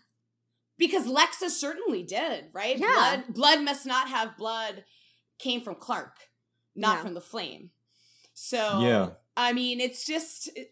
it I don't know. Like I, I, that's just what I've been thinking about. Like, how does this all fit together? And then going forward, we have one character that is currently being assisted by an AI running all of the scenarios in her head, and so mm-hmm. she's got a better than an average human mind understanding of how the, all these things are going to game out. In Mhm. fact, when Lexa switched to blood must not have blood, the flame warned her. Uh, she had a ni- nightmare episode where she said the flame, the commanders are warning me that this is not a good idea. Mm. Mm, that's true. Why wasn't that a good idea? I mean, she she did die, but Yeah. uh, Well, so is the flame then assisting the person using it to to survive. to survive, to maintain power, to a utilitarian, more people surviving than others? I mean, it's interesting. yeah. mhm. I think we were thinking about this more than the writers probably have. No offense. No, my, my favorite thing Um, is like I think we talked about this before, but how like they'll they'll answer questions sometimes. They'll be like, "Wait, what episode was that?" I'm like, "That was episode six, and that was in like the 22nd minute." and I'm just like, "How do you not know that?" But then at the same time, I think it was Kim Shumway was um, posted a thread from some other writer where they're like, "The reason why we are unsure in these questions is because we we're trying to remember what version of the script ended up becoming like the episode, and like what Uh-huh. changes happened on set." and like you know and, and we talked about the story 3000 times and like what we settled on is not always what we remember and i was just like fuck that makes so much sense um Yeah. And there are directing decisions and acting decisions that that influence a lot of It takes the way village. things look. Yeah. yeah I do think Jason Rothenberg tweeted one answer out saying, I don't think this is that big a deal, but I think it said the flame impacts each commander differently. hmm Yeah. Was that Bubs? Do you remember seeing that? i yes th- recently I mean that's pretty much what Titus also said, yeah. No, no, no. I'm sorry. He said the flame takes some getting used to oh that's right for every Oh. commander. So we're oh, watching. that's interesting. So we're watching Madi on a learning curve. Hmm. And so that's also maybe the nightmares. Maybe you don't, you know, maybe you get, you're able to control it. And that's why we saw Maybe Lex- it's just like the Lexa nightmares are just, meditating. Yeah, maybe the nightmares are just like you being updated and Right. like it updates your brain and then that's then you're done. Right. And, and you learn how to control it like le- we saw Lexa meditating. Hmm. Do you guys have anything else before we read Jo's stuff? mm, no No? All right. Um, who wants to read Jo's statement? um, i mean i'll read it if you want me to i don't mind Okay. Yeah. Go ahead. okay. My name is Bubs, and I will play the role of Jo, our resident yeah. gay. Try as Clexa take. much as best as you can to do a Jo voice. Can you do I'm a really bad voice? at voices. If you have not noticed, Bubs, every Bubs. time I pretend what, You have to introduce it. You know how you have to introduce it. uh, uh no, Not to be whatever. Oh, not to be whatever. Wait, let me say this, Jo. Not to be whatever. She's not as excited when I um, as when I say it. Um okay, Jo's resident gay Clexa take, not to be whatever. Glad to see the flame is still in play and being brought into even more mythology. But let's just cool our fucking jets with certain folks calling for the flame to be smashed. First of all, looks like we're having some important mythology. Absolutely. Um, second, holy shit, for just one second about what that would look like. Literally, the third time Lexa would have been killed on the show. Also, let's just hope that the commander spirits are allowed to choose what gets shown to the new commanders. Winky winky. Um, if you're pissed at the flame because you see it as something preventing your ship, I'd seriously reevaluate your confidence in that ship. If you want the flame out of play because you think it's uh, boring, please explain to me why you're watching sci fi.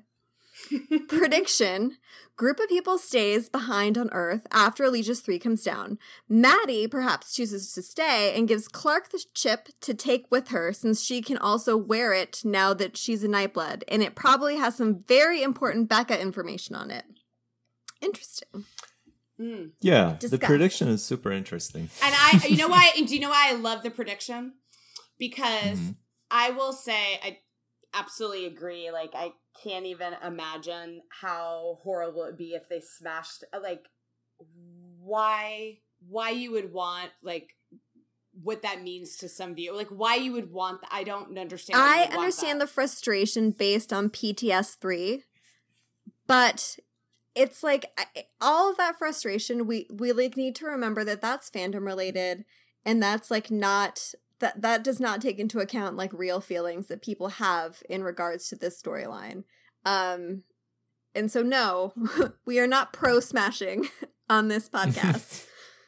Yeah. No, I mean, I have always complained about the mythology not um, being like uh, enduring enough. I've always complained about how the world building doesn't sort of carry through and they sort of like do like an etch a sketch and do it all over. And the flame is sort of the only running thread that's you know everything is hanging by, and It so I connects definitely think it's a good. Yeah, that's what. I was thinking. So it, it when it first was when it first entered the narrative, it connected Grounders to Sky Crew. It's now connecting the past to the present to Eligius to whatever Eligius three. I'm I'm hoping because we've been Yeah. teased about them and we we keep seeing Becca's corporate logo. So it's the thing that ties everything together.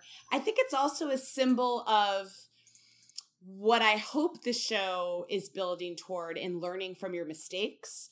And I mean, it is literally an object that contains the wisdom of past leaders and mistakes they've Mhm. made and what they've learned from it.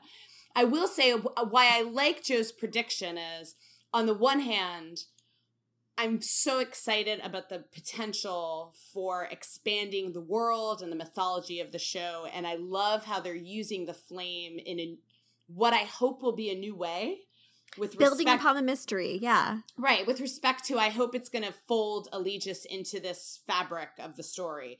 What I'm Yeah. what I'm not excited about is I hope that almost now 5 seasons of exploring how people relate to their leaders and how people make decisions and how people are governed that we are not leading to everybody bending the knee to another queen. Mhm. So I'm hoping that the flame is going to be used in a new way and not just that Madi is like the new anointed commander that everyone's going to follow instead of figuring out how to make decisions for themselves. Um, hmm I mean, it's the same thing when I'm watching Game of Thrones. Like, is it really like I, I'm hoping at the end nobody ends up on the throne because hopefully the lesson that we've learned through all these books and all these seasons is that having one person in charge with absolute power is not awesome. So let's try let's try something let's try something else. So that so I groan at the let's kneel to our Heda Heda and let's have another commander and follow because Bend I, the knee. well, right. Yeah. I mean, well, right. I mean, I I groan at that because we have been watching all season a cautionary tale about depending on who you have in that role. That's not great. hmm Yeah. So that's what I love Jo's prediction because it's building on the mythology, but then it's using it for a different purpose, hmm Right. which is let's not choose leaders by conclave and shoving an AI in their head. Yeah. Okay. Well, um, moving on. Let's say a few words about sexy Eligius, which wasn't that sexy this time. Um, I mean, we don't no, really have I much to say disagree. about it. Vincent's chomping skills was super Oh yeah. sexy. No, Bubs. Is that a turn on for Uh. I thought his incisors were very pointy. Bubs, I don't share that feeling, but I did have a moment um when Abby was trying to convince him to get the medicine for him for Uh-huh. her and he did that little like like this little like tell me what you want me to do and I was like, "Oh, damn it. Now Bubs is in my head and he is a little sexy and it's fucked up." I told you. Wait, wait, wait. I'm gonna I'm gonna Skype you guys a picture I found of him. Um. Oh. Sh- oh my god, we're gonna become the podcast that like starts to correspond with serial killers in jail.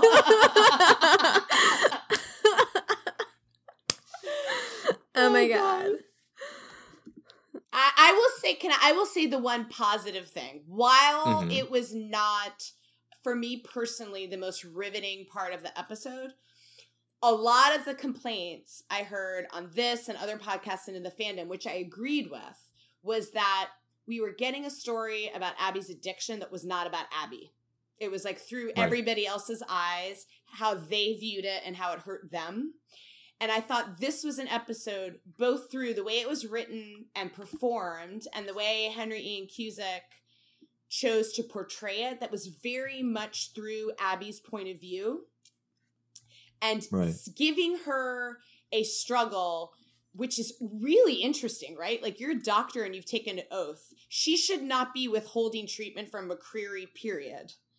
but she has decided I don't want to treat this person because he's horrible. Interesting choice for a doctor to make number 1. Mhm. And then and then they've given her this internal battle of fighting her symptoms of withdrawal versus treating him and getting her fix. And it's uh, for at least for me as the viewer, it let me see her addiction and how what she's facing and how horrible it is through her eyes. Mhm. Which I don't think we had gotten a chance to see that up until this point. I agree. Yeah. It still it still leaves us in a super bad place. like in terms of and they also Shahin, I thought of when you read that really powerful description from your friend um hmm about addiction and mental illness versus disease did you note that um mccreary said let's see which one wins out your disease or mine Yeah. He called it a disease. Yeah. yeah, that was that. Uh, I did notice that. That's interesting. Um, I mean, he's from um, our time, right? And so, right yeah, that's kind of like we're trying to get people to think of addiction as a disease these days, right? So, it was Mhm. interesting oh my god bubs just sent us this super hot picture of vincent and what the yeah, fuck yeah. Do you see that. it? well, it's not Vincent, but the act actor. Yeah. Anyways, I'm not crazy. no he's a handsome man it's fucked up well, he's not bald in this picture, so Well, wait, it's not bald in the show either. Mm-mm. No, he's not. What is? But, her, but he his just has old different. lady glasses. no he has like a closely cropped hair and i think they put a lot of gel in it Oh, is that it? Uh-huh. It must have been they must have retrieved it from the Ark where Kane and Bellamy left it behind. So all I had to say about this section was that um, Diyoza's book looks awesome, and Mhm. uh, there's like a little Damocles sword that she had to draw for herself for some reason, and then um, and then there's the launch codes, um, which I wonder if that's gonna come into play. And then there's a speech that she prepared, um, which is Which like is so her- dorky. Yeah, and I like how like she crossed out some parts and and like she really worked on it. And She yes. did. And no, and and this is like as someone who is not like um someone who like gets maker. really like nervous in speeches. Like I always have to like overplan it. Um, and Mhm. so like I totally get it. Yeah, but at the same time, it makes her a big dork. yeah. And there was like one sentence that was like, "And you will burn" or something, and she was like, "Nah, this is a little over the top," and so she, she crossed it out. Um, but anyway, She's a little too like, extra. Don't want to Yeah. drag them too much. yeah. So it was her ultimatum for supposedly when they come back, and they assumed that there's Mhm. still gonna be civilization, and they said, "Let's let us integrate, or we'll burn you and stuff." So I don't know if that part will become important later. Um, I think CC, you had some thoughts on that. well, yeah, I mean the last to the the finale, part one and part two, are called Damocles. Um, Mhm. And I don't know if we've talked about it before, but there's two different, and, and there's been a lot of really great speculation in the fandom about it, but um, two possible references, or actually the second refers to the first, but um, Damocles is commonly referred to as the Sword of Damocles, which is what Diyoza drew. It's an illusion. I'm sorry, I'm going to read from the eminent Wikipedia text. An allusion to the imminent and ever present peril faced by those in positions of power. Damocles was an obsequious courtier in the court of Dionysius II of Syracuse, who was a tyrant leader in Sicily.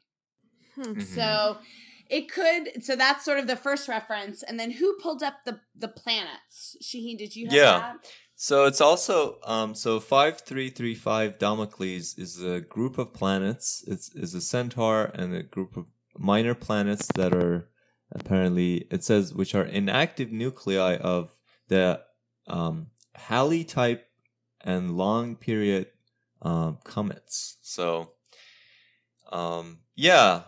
And that so is that um the planet part is that like foreshadowing?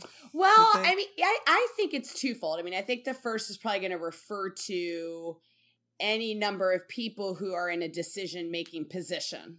by the Mhm. finale, right? Right. Um, but the second between we have the possibility, we have the capability of cryosleep. We have a Mhm. reference to Eligius 3, which is out there somewhere and In a solar system with two suns. oh yeah, Yeah. what's what's the two sun reference? There may be um there may be in the cap the solar system Kepler 47. Mm-hmm. And I think some of the speculation. So you have the you have a capability of now long term space travel that we didn't have on the show previously. We know that they love to mix it up and make things really different season to season. They keep talking about how the end of this season's going to blow our minds in a new way, and we know that there's a mystery guest star Shannon Kook for the finale who we've never seen before.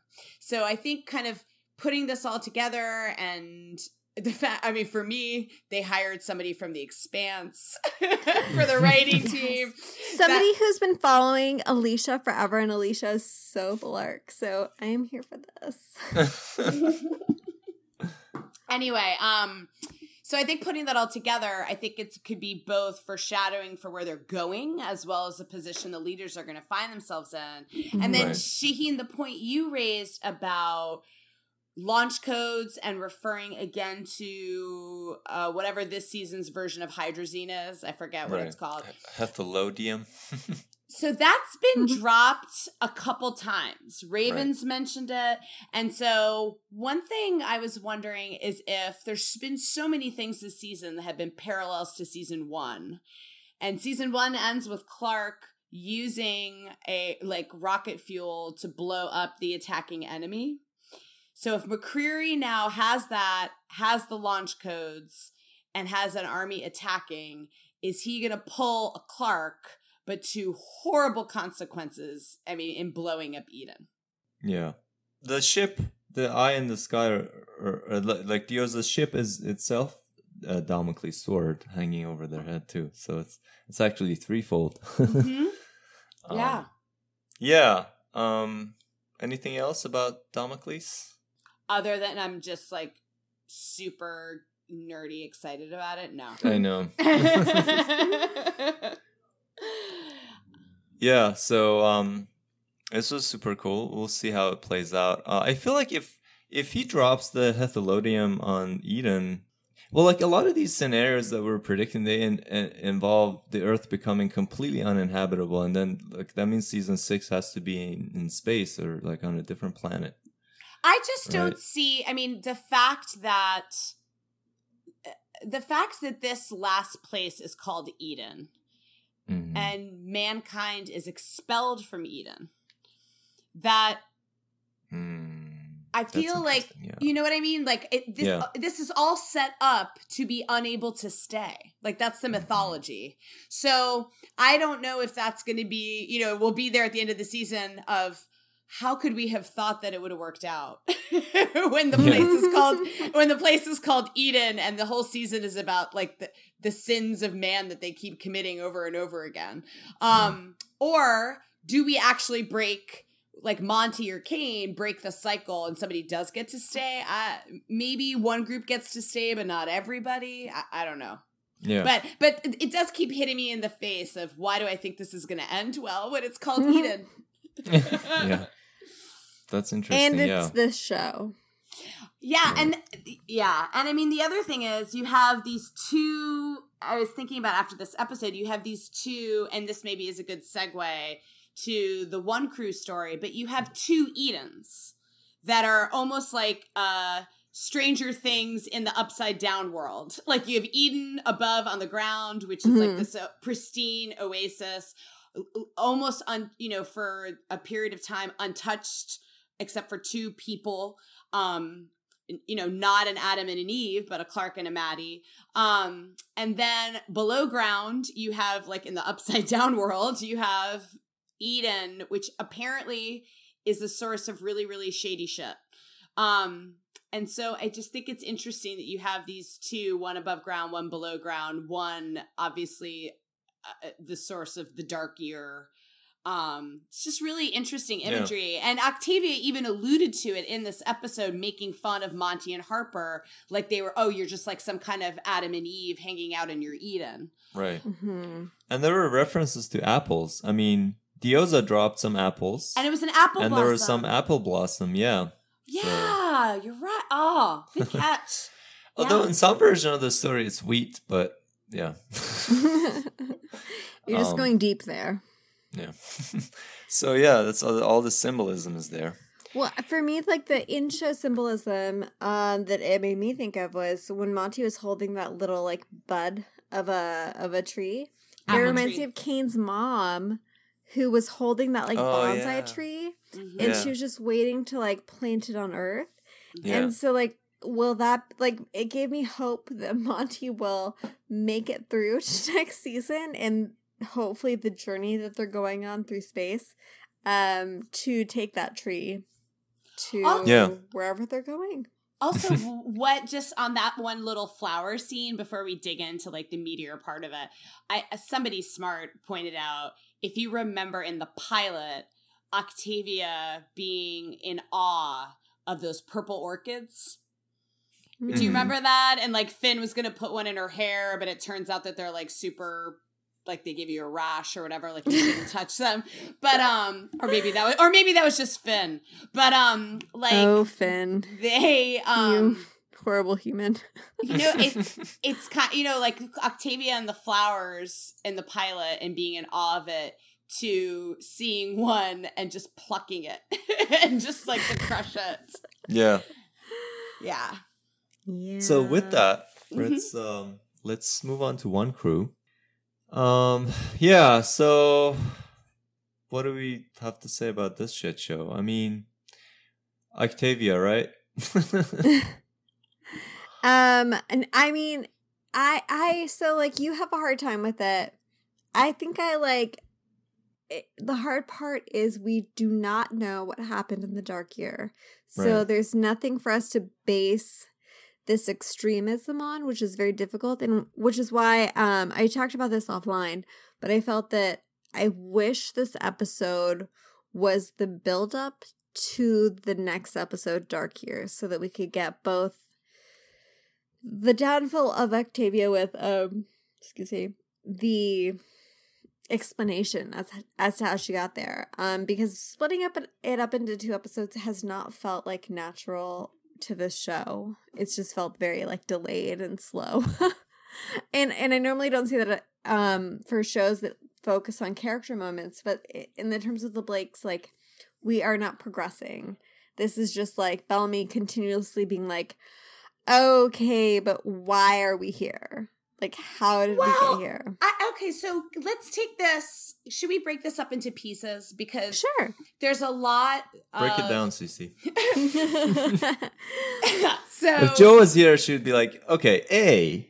yeah Not to be what not to be whatever, Not but to be A. whatever Not- slash the cutting edge 90s reference which we have not have had a 90s reference so somebody please think of one so that Oh, we do yeah. not Oh, Oh disgrace Jo. yeah. Um. Okay. So just to break it down, because there's two different. I- I think there's Octavia as an individual character and interacting with people that are some of the most important relationships she has on the show, Mhm. and then the larger political Octavia as a tyrant dictator story. Um, with respect specifically to the Blakes, it is I, I absolutely feel the frustration of oh my god we've been watching season i mean since midway point of season three it's been hell to be a fan of the blake siblings right? Like we've gotten what like one hug before Praimfaya and a radio call and a hug in fi- for It's- 503 and it's never been lasting. However, however, I on rewatch, and I absolutely felt that way the first time we watched it. On rewatch, with both Indra and Bellamy, Octavia, for somebody who's saying that she's dead inside, is the most open and emotional to both Indra and Bellamy. And, and maybe it's because she thinks they're both about to die about what they mean to her and what they've done for her in her life. It's like, have we ever heard Octavia say to Indra, "The day you asked me to be your second is the was the best day of my life." Um, Mhm. and all of the things she said, it's a lovely scene. I mean, it's a Mhm. scene that goes all the way back to season two and her finding herself and what Indra says to her that strength was always there. It, and, and she's begging Indra to give her a way out. Help me think of something else. And then, you know, in season four, you had Octavia rock bottom basically being like, I want I would I would kill you for Lincoln's death if you weren't my brother.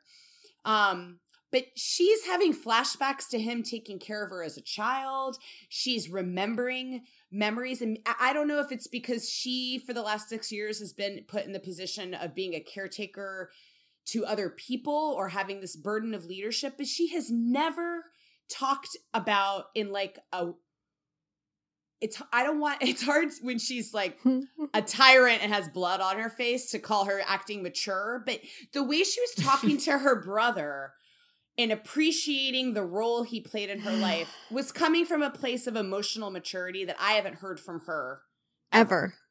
Yeah. so while they did not end up with like moving forward in a new dynamic and as a brother and sister that are more on a, on the same level playing field instead of what they've always had with him being almost like a surrogate parent hmm there was a difference in the way she was relating to people.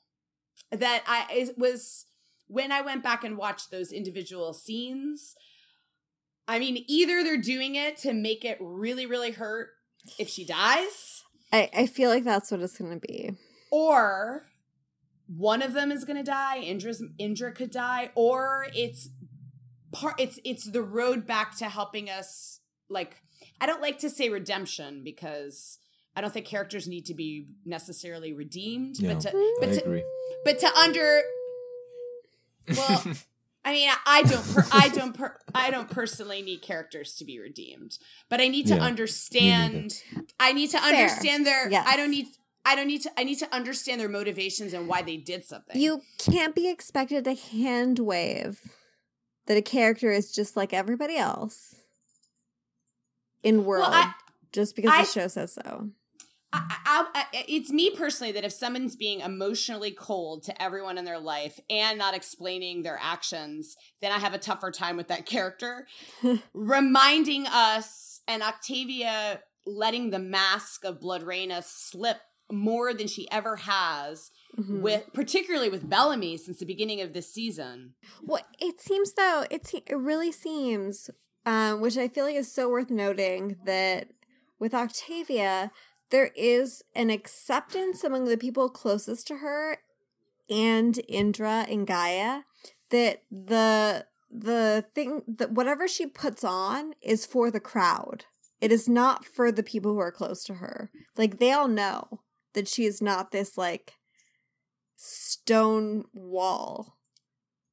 And Which I was- think that that's very important. Well, it was also interesting because uh, Shahin, you had a note that she and I noticed, you know, the scene with Miller and I don't know the name of the woman who's originally from a Grounder clan, who's more pro Madi. Octavia wants to hear her dissenting opinion. Yes, I had the same. Yeah, that's very that was important. very strange to me. She doesn't want not jive. sycophants.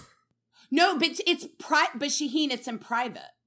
Well, Yes. sure, but like, okay, I mean, it's one thing if she wants to hear different sides, which is already surprising to me. She, it didn't look like she was willing to hear different sides, but but this goes beyond that because she uh, she says some pretty ballsy stuff. Like she tells Octavia to kneel before Madi. I would have Mhm. thought she would die right there for No, but that- suggesting that. It's telling us something that like Octavia was not about surrounding herself with sycophants. It was about understanding what was going on and she tr- like I believe that she truly does think that what she is doing is what's best for everybody and her blind spot has a lot to do with whatever she sacrificed for the dark year that she feels it needs to be fe- it needs to feel like it was it had to happen that she had to do it or else she doesn't know how she's going to live with herself Well, and also it's interesting because it's also you know she was unwilling to be questioned earlier in the season by Bellamy in public Mhm. in in front of people and and again this co- the battle in the ring is about maintaining power and control in front of the masses Mhm. um and interestingly in that co- i mean in that fight when gaia throws the spear at her Mhm. didn't you think that she was then going to kill gaia but she Yes. doesn't i mean it, it- despite the fact that somebody just threw a spear at her head she picks it up throws it back in the ring and says follow the rules I don't know. I mean, we've seen Octavia um, talk to people in private, and as soon as they bring up the dark year, she's like, "Don't talk to me about the dark year." You can't really get counsel if you tell people to not, if you don't let them speak freely. She's not the type. She hasn't been presented as the type of person who, in private, is willing to hear all sides. well she heard she heard indra in i mean she oh, she didn't take indra's advice but indra was disagreeing with her in private And she told her to fuck off. She told her to get out of the room. well yeah i mean but she She and she threatened her. She said, "I'll, I'll throw, I throw you in the pit." I just I saw in this episode a bizarre juxtaposition of looking for a way out to not be a tyrant and un trying to listen to dissenting points of view but ultimately unable to get there um and then taking obviously at the end drastic action that takes away everybody else's free will to make a different choice um but I, I don't know. Like, I, I mean, we're getting off track, but just with respect to the Blakes, I thought that there was a little bit of movement from Octavia, whereas in the past, it's always been coming from Bellamy. And Mhm. and this time, Bellamy was just kind of like, do- not done, like I'm done with you, but just like calling out, this is bullshit. Can I can I You- talk about something that bothered me? sure, So, always, um, especially things that bother. yeah, well, with like, and and this may go back to like the conversation we had before in terms of like family versus like chosen family, but like, um, we're supposed to believe that like Bellamy like upholds this these people he hung out with for six years. Not people he chose to hang out with, but like got stuck with for six years in space above his sister. When she above the people who were already like her family relations before she was in the bunker, meaning Indra and Indra's daughter. You know, they already had a like her and Indra already had a big like a very strong bond. Like Gaia Gaia, I feel like was a package deal that she came to terms with, as any older sibling does. Because when my sister was born, I was like, "Can we return her?" Which the answer was obviously no. Um, and so I feel that like I, that was kind of the show being like inconsistent with terms of like Bellamy has this new family that's like so important, but like Octavia is still Team Bellamy, but Bellamy is not Team Blake's anymore. Mm. And it- to me, that was like rude. Well, Octavia's not willing to, but she is to an extent. She's not willing to blow it up. I mean, she goes forward with the mini conclave. But she she when she's when it's pitted against Indra and Gaia, she chooses Bellamy. Mhm. And I, I, I Mm. felt like so that you're was saying like by the same logic, if Bellamy is closer to the space crew now, then no, why would he be closer to, Gaia. them? Why? Because he's the loyal one. He's the one that like has a special bond with her because he is her, her parental figure above all else. Well, I, I, I, I mean, at the beginning of this season, even when he was up with them in Space Crew, I mean, when he was staring out the window and desperate to get back, it was about Octavia. It was about Octavia. but he ultimately chose. I mean, the only reason why they're at odds right now is because of the way that she's acting. Yes, but like when she is trying to connect back with him, and especially when she chooses him over Indra and, um and Gaia, like she's she's making that conscious choice. And Bellamy is again like not trying like I know that Bellamy has tried to reason with her before, but he's never tried to reason with her like on the basis of them being family. I, at least that's not like what I've seen. I, I I really think that like he hasn't really tried at all. Um he's just expected her to accept things that like are obviously very hard for her to accept and been like upset when she doesn't immediately despite the fact that it took him 3 years to accept the same conclusion um which is just ridiculous.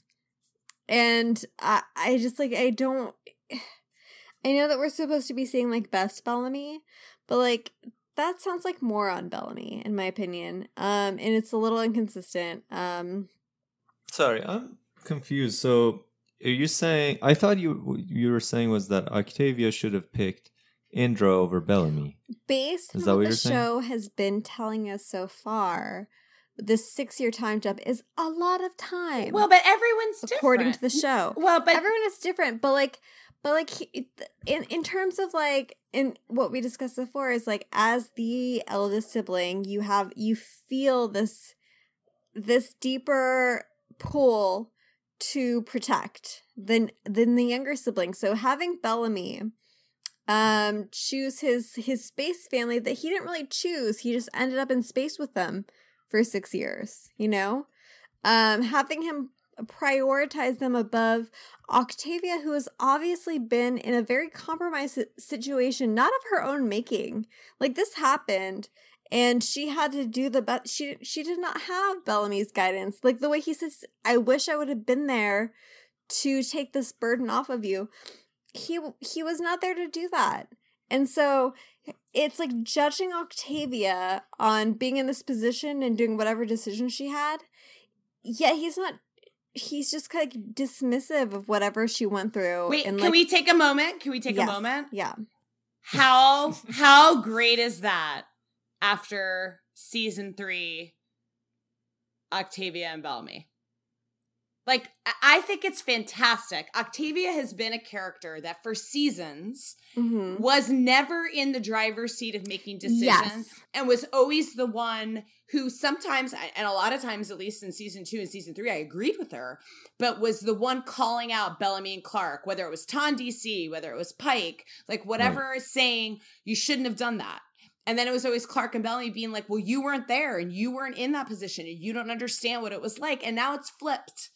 And it's I love it. It, I love it too, but but I feel like Bellamy should understand more because he has been in that position. And I know that they they have that moment where he says like, "Shouldn't I understand?" Um, and, and I know that like she doesn't yield, but like I feel like a lot of that is this like weird intersection of like him having another family which I, I don't know i don't know i'm like i don't know what to make of all of this Well, I'll But, be, like- I'll be, I'll be honest. I feel like every time I feel bad, but every time he has to say "my family," which he freaking says it every every episode now, I'm kind of, I'm kind of like, well, then show, don't tell me, because if you're if you're having to tell me every episode, and remind us that harper isn't a ghost. Oh man, I don't know. I but I mean, so anyway, it's I don't want to like go on and on about the Blakes, but she did you guys have anything else What- about? So, what was the um when Bubs you said that Bellamy prioritizes space crew over Octavia now? What is the evidence for that? um specifically that When he poisoned that her. he poisoned her?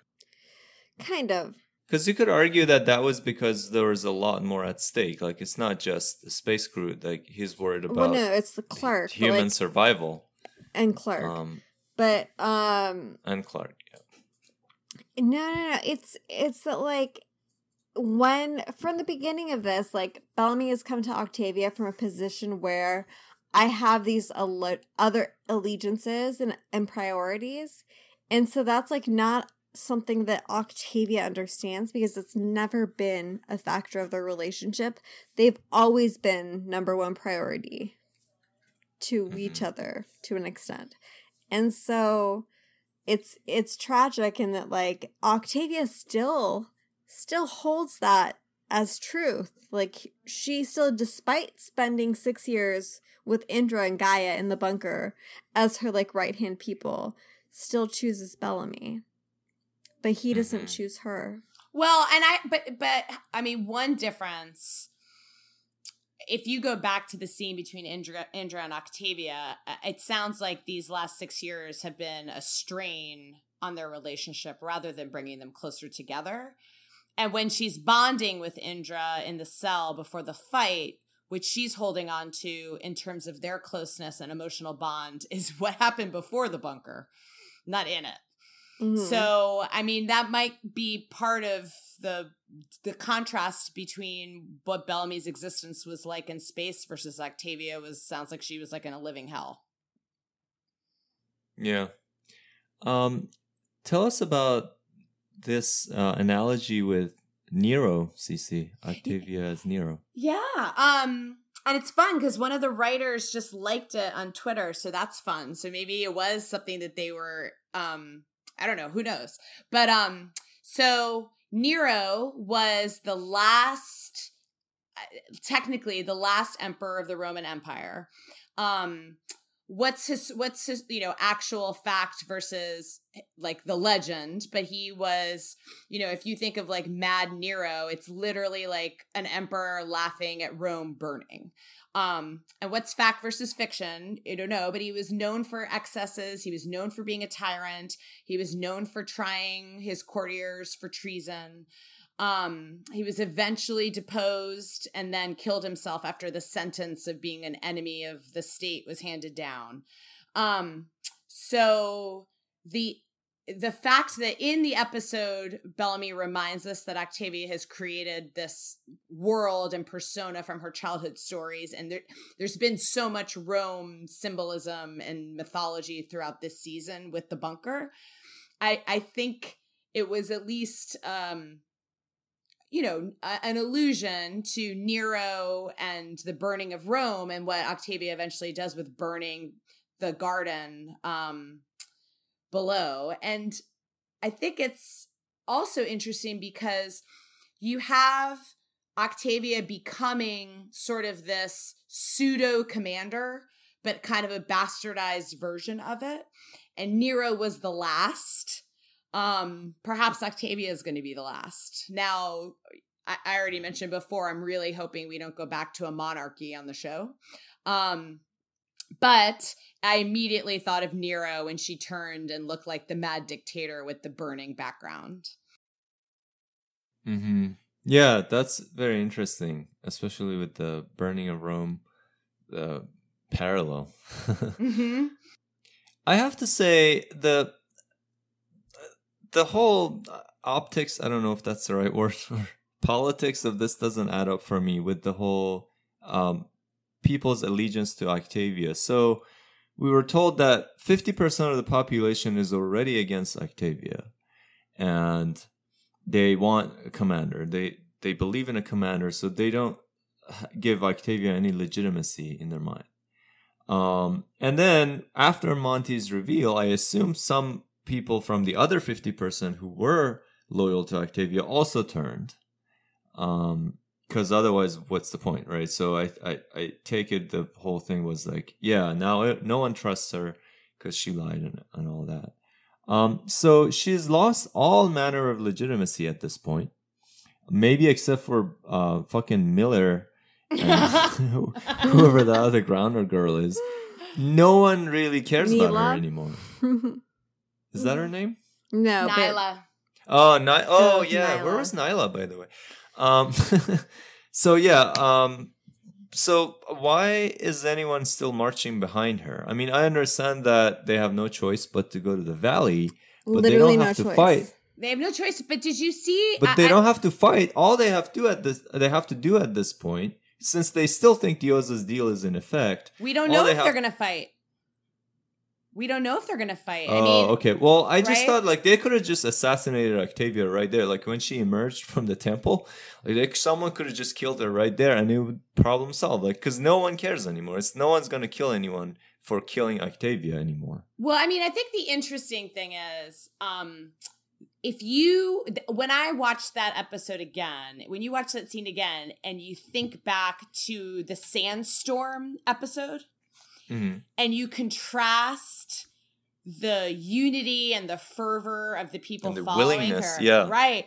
To their, th- they made a point of showing how like listless and hopeless all the faces were of the people following her. And if you notice, she did not address the crowd.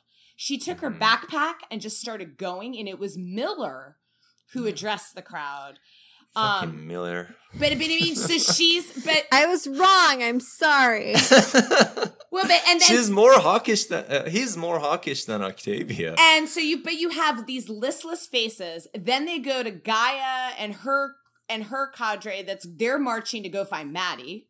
Then you leave like the camera ends with they fade away and then the camera ends up on Monty Harper, Ghost Harper and Bellamy and they're going for their family. So everyone's going in the same direction but not for the same reason. Family, quote unquote.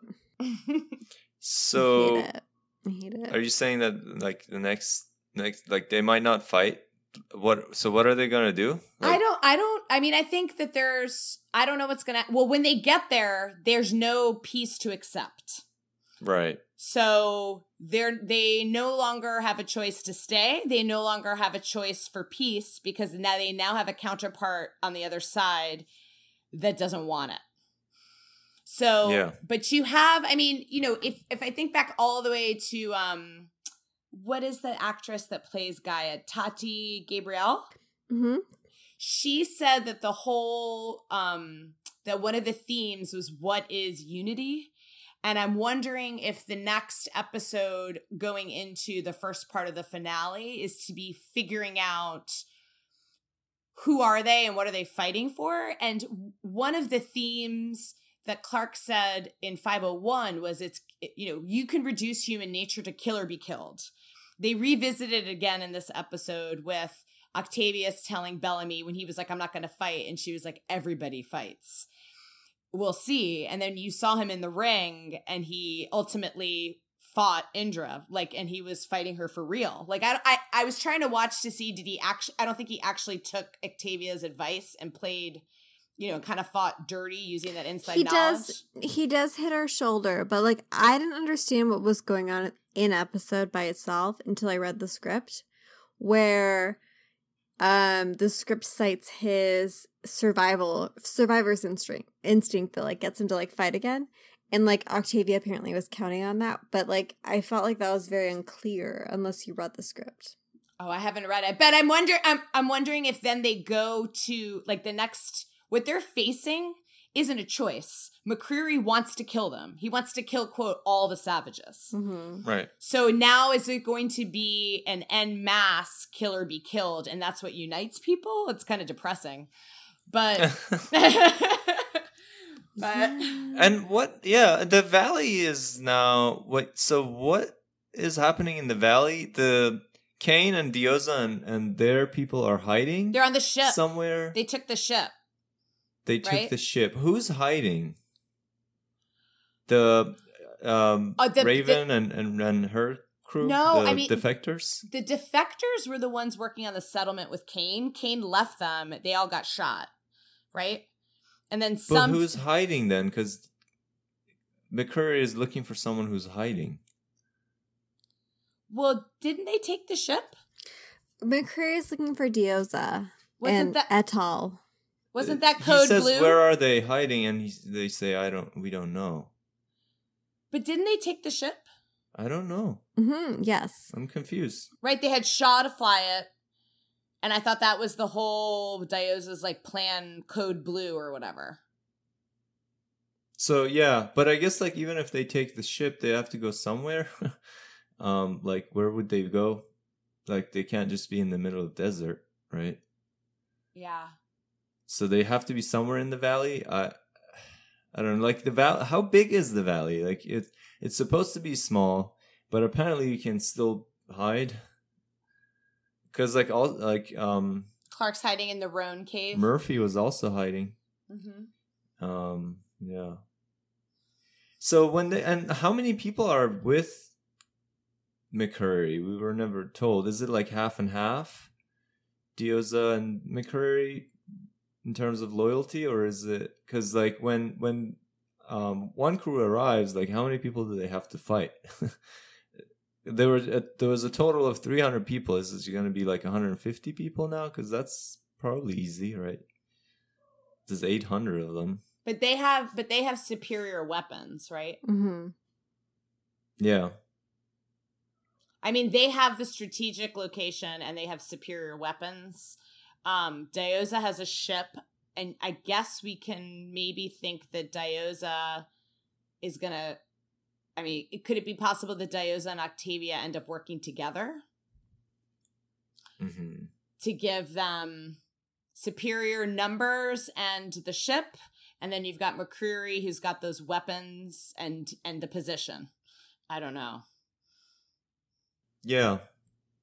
I mean, I thought it was really the thing that because you guys know that I'm like dorkily obsessed with this on the show, but um the thing, no matter what Octavia did, it the thing that finally turned the crowd, even even going to war totally unnecessarily, the thing that turned them was that she lied to them.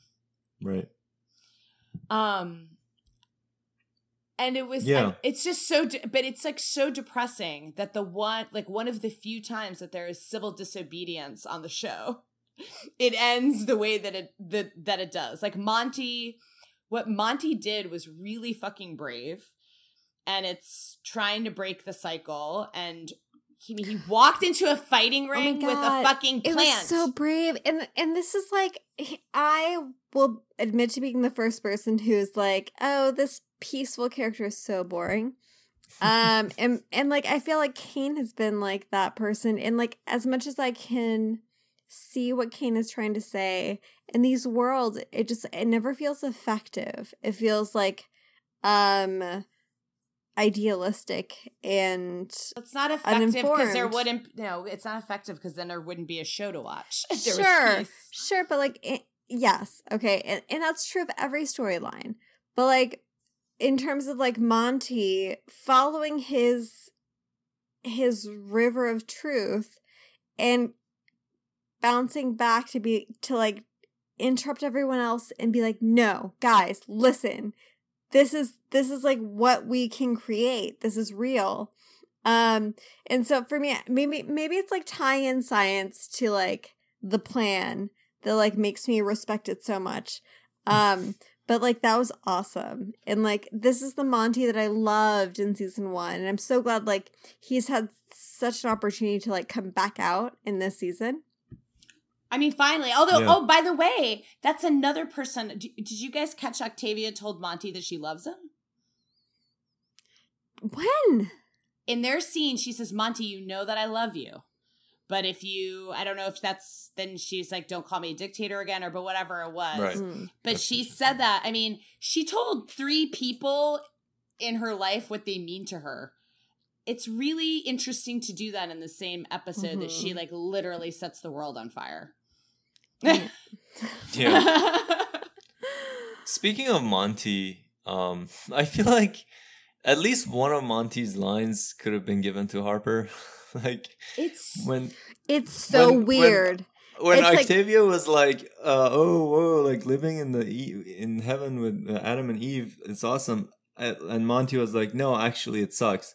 At least, like that could have been Harper, like, because then she followed it up with something like she was like, I forget what she it's said, but so like, weird. She, had a line, but they could have been like they could have given her one more, one fucking I, line. I felt like they tried in this episode because like so Bellamy hugs Monty and I'm like, okay, yes, obviously, but what about Harper?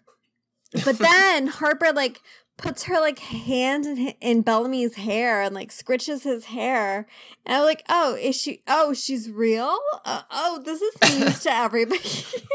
No, mean, she's was- definitely real because she she put the hatch on but the like, door. who who did she upset?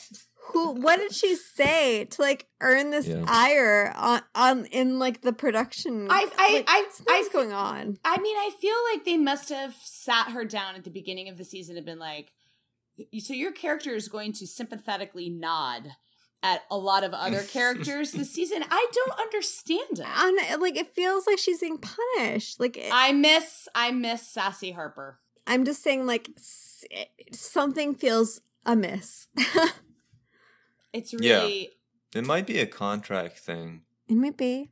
uh, Yeah. But but like contract it's usually like if you're on camera, then you're on camera, right? Like you get paid Mhm. for being in the episode regardless of how many lines you have or does it is it, like I don't think it matters how many lines you have. You still get paid the same. I assume. I don't know. Mhm. Like you, if you're a guest star, I don't know how that works, but I doubt that like they count how many lines you had. So it's weird. Mm. Maybe is it possible that like Harper or uh, what's the actor actress's name? Chelsey Reist. Chelsey Reist was supposed to originally like supposed to not be in this season, and then it worked out, and they were like, "All right, we'll just stand here," and because we don't have any lines for you.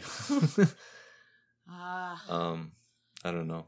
I don't know. For uh, like, for uh, it's just it's episode ten. We got three episodes left. Like, I, I think we should have some sort of like. Mhm. Can we, do you think that she can have five lines before the finale? Total.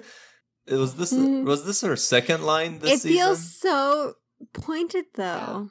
I don't Yeah. know. Um, but then again, we wanted to hear more from Miller, and then look what it got us. So, These are when like I, I, say said, we're not getting insight into anyone's perspective, any of like like the so-called antagonist's perspective. Like Miller is another example. Like I would have liked to know. I guess again, this all goes back to the dark year. I guess I don't know. Mhm. Um, yeah, I can I just say I feel like Bellamy's plan for not fighting was deserved a little more con- consideration. Like, because Indra dismissed it right away. She was like, even if Octavia doesn't execute you or me, she'll still kill Gaia. So never mind. I'm gonna kill you. I feel like maybe give that plan another thought because I don't think that Octavia would have come down and then executed Gaia and then and then be like, um, can't execute these two anymore. So never mind, they'll go to jail. Like she's not gonna do that. So Mhm. she's either gonna execute all of them or none of them, which was Bellamy's plan, right? I- Right. So I feel like that deserved a little more thought.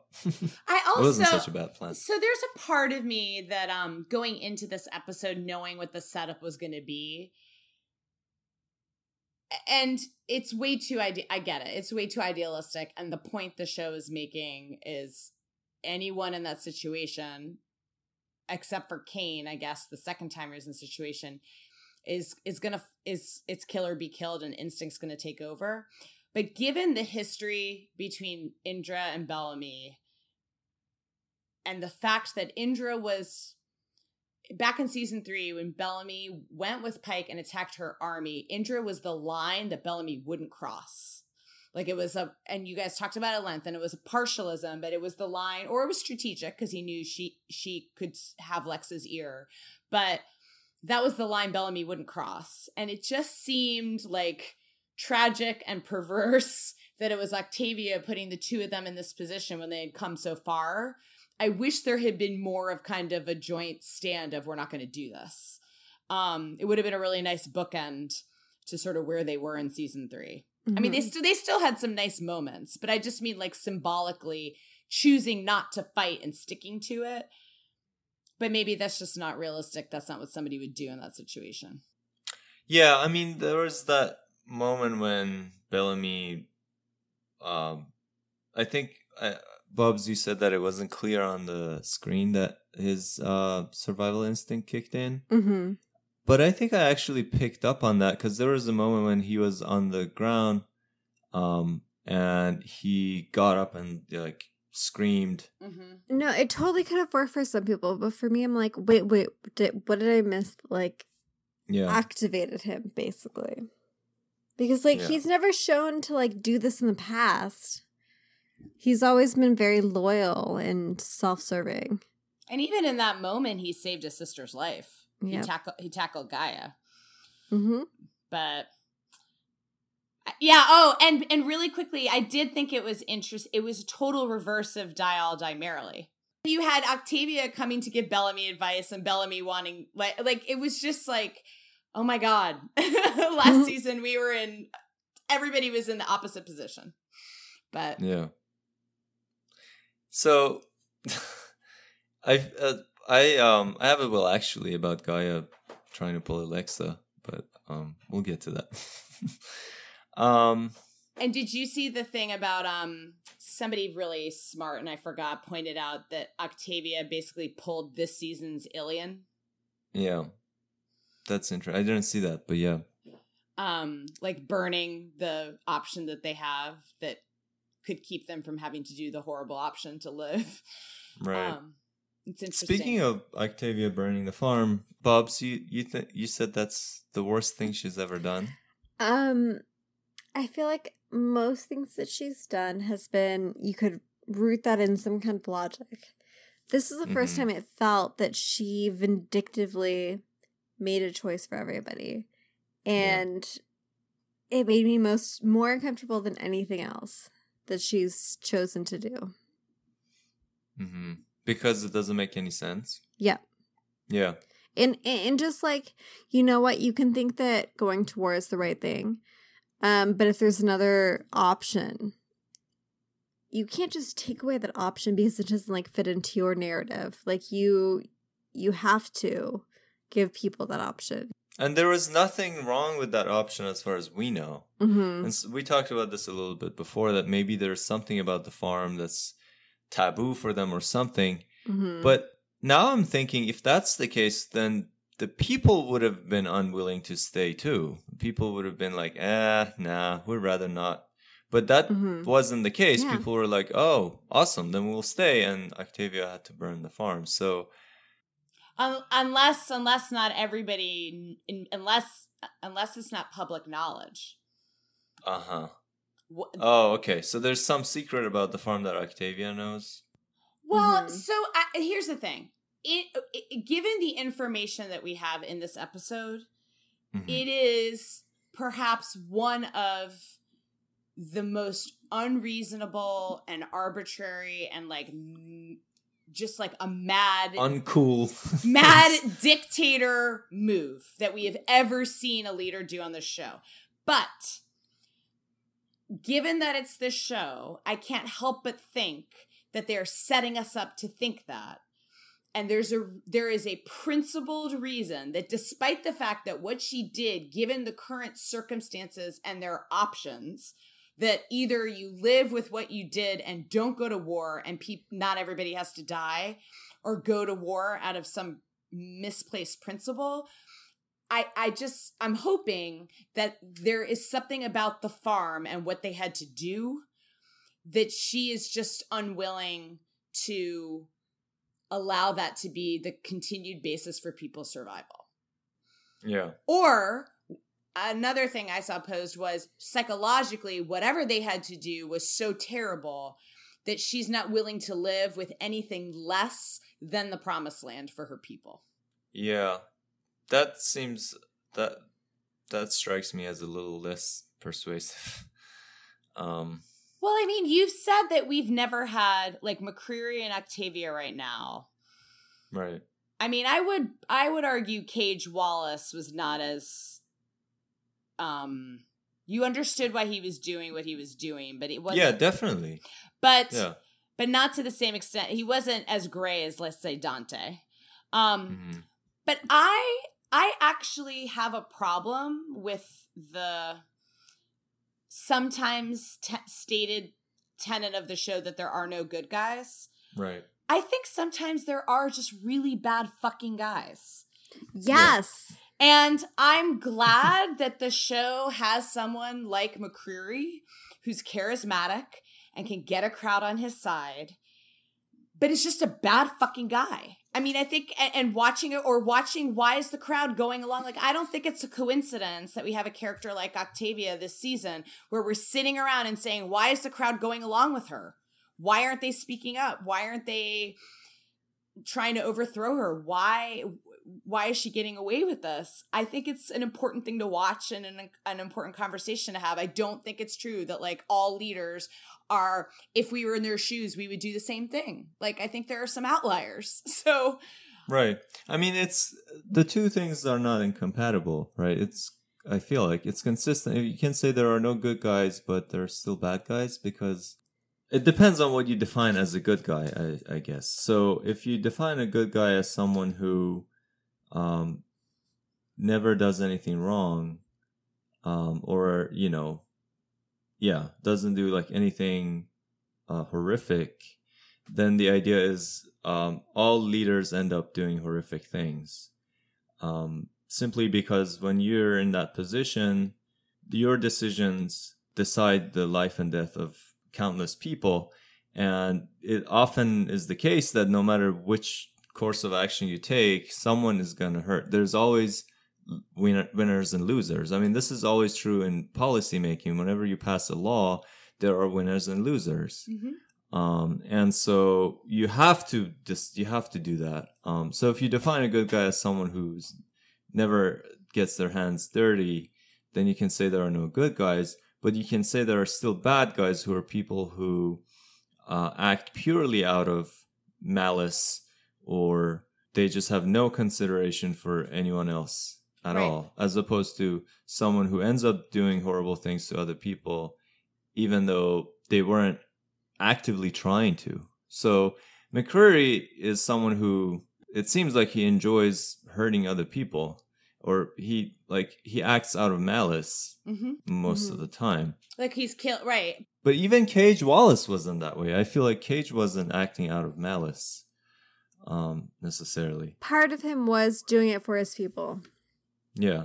But I mean, so one interesting thing to think about as we, because I feel like something's been set up here. We have again had Monty having a conversation, this time with Octavia, saying he's not going to make a decision to save someone if it results in somebody else's death. And Octavia kind of, I mean, you know, it, it's a little difficult to hear when it's coming from Octavia, but Octavia kind of calling Harper and Monty out and saying, it must be easy in here, shut off from Mhm. everyone else when you don't have to fight the fight. Now, this is a fight that isn't cur- in the current status quo, as far as they know, necessary because they think Diyoza is still in power, right? Mhm. But going forward, when you have someone like McCreary in power, is it still the morally is it still tenable for Harper and Monty to stay on the sidelines. Hmm. As opposed to joining? do what? I mean, fighting him. I mean, they're they're right now taking a position kind of akin to what Luna did before of like, Mhm. peace out. I'm not participating in this cycle. I'm not taking any more lives. Peace out, but like not selfishly. They're providing an option for people. Well, that but no longer, right? Hmm? They they are no longer. There are no. Well, Luna. Let's put Luna aside. Monty and Harper were working on a solution. That solution is now destroyed. yes, but no, and and but they're marching with Octavia now.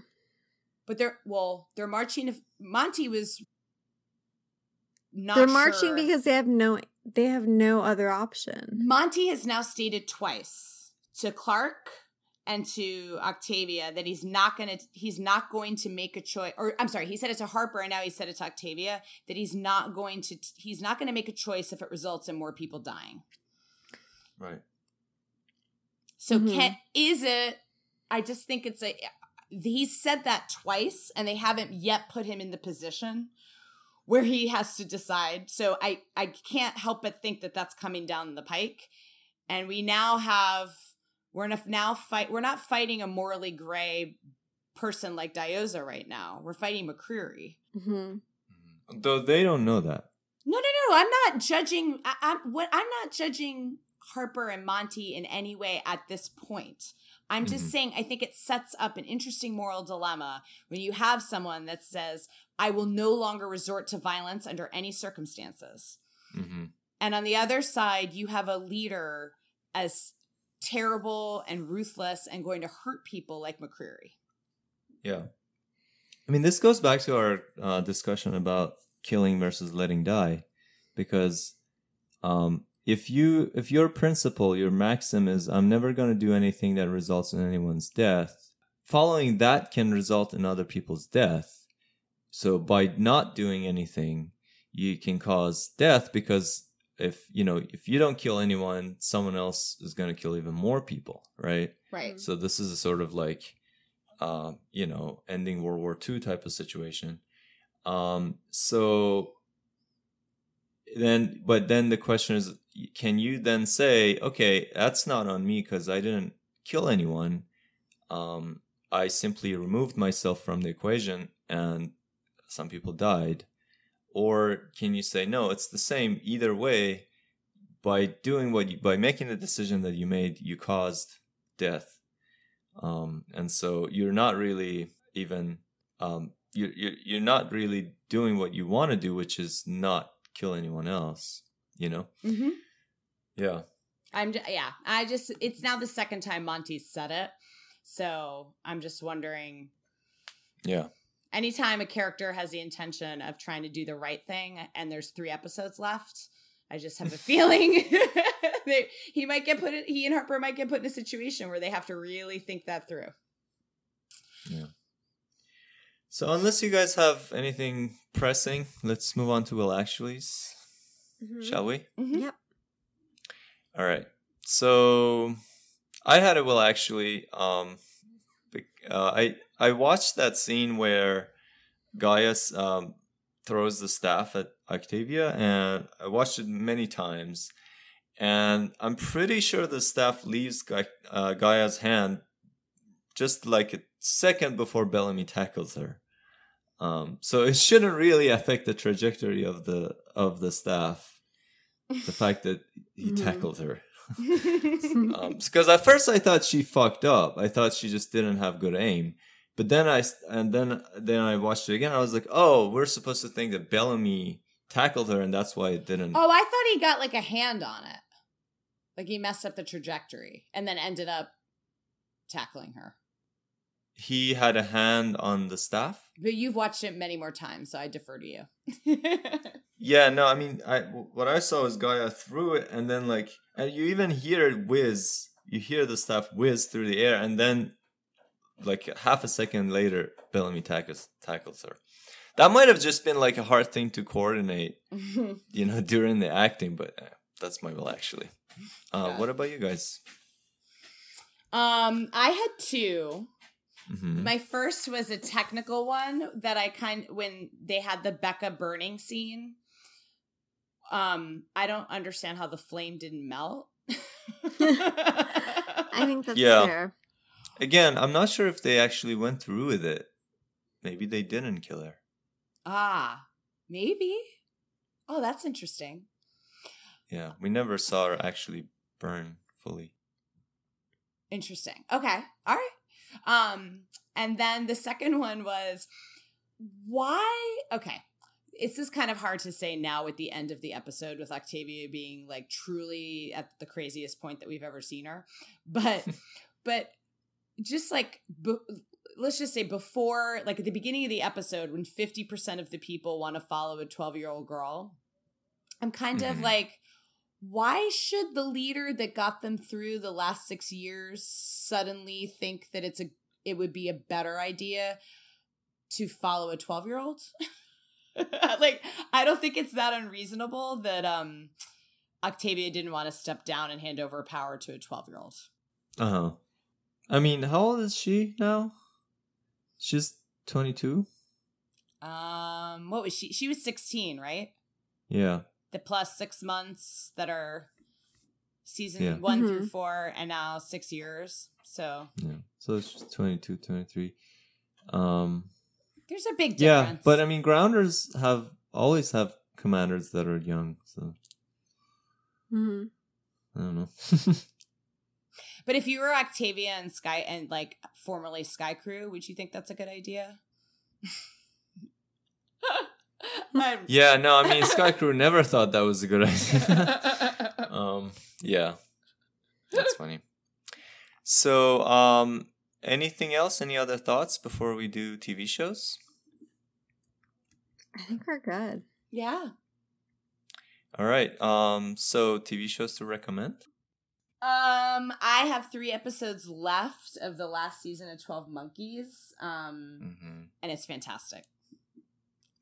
Yeah, Jo has been on my ass to watch Twelve Monkeys for a while now. It's so good. I mean, it's got a lot of the same um kind of utilitarian moral dilemmas as as the 100. Um it makes your brain hurt with all of the kind of butterfly effect of Mhm. if you changed this in the past, but really really phenomenal characters and always always remembering the fallout for things, character relationships to each other, the kind of always coming back to kind of the found family.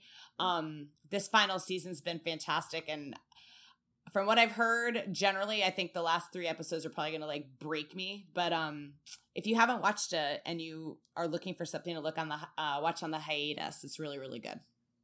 Cool. So I started watching Stranger Things. Yay! Finally. Have you guys been telling me to watch it? Uh, it's amazing. Yeah. Yeah, so I, I originally started watching it because I'm obsessed with Harmon Quest Mhm. and they keep mentioning Stranger Things on there because I guess there's D&D in Stranger Things. So that's how I started watching it. Um and yeah, it's it's weird. it's retro. It's like 80s stuff. They had to like figure out how everything looked in the 80s. Mhm. Um, and there's even a scene where they're talking about PTSD, and the doctor is like, "And we're still learning about this because it's the '80s." Um, so yeah, and there's this um, kind of this proto molecule thingy in it, um, which is cool. So yeah, Yeah. I recommend that. And the entire plot could not take place today. Mhm. because when we were growing up, kids could just ride their bikes and like be home for dinner, Yeah. and that doesn't that doesn't happen Just- anymore. Yeah, and le- except uh, there are some some states are passing free range parenting laws, so mm-hmm. it could still happen. I think Utah has them, so it could happen in Utah. Yeah, well, Utah doesn't have great like um what vaccination uh huh. Numbers. Yeah. All right. So, anything else? No, thanks for having me on, guys. Yeah. Thank you guys. Thanks for coming finally on. coming on with your all, all your facts and stuff. Yeah. You did a All good We job. need our we need our fix of CC Our once in a while. stuff. Seriously. Yeah. All right, guys. Well, maybe geek again. Take it easy. bye bye. I'm gonna go make some pancakes.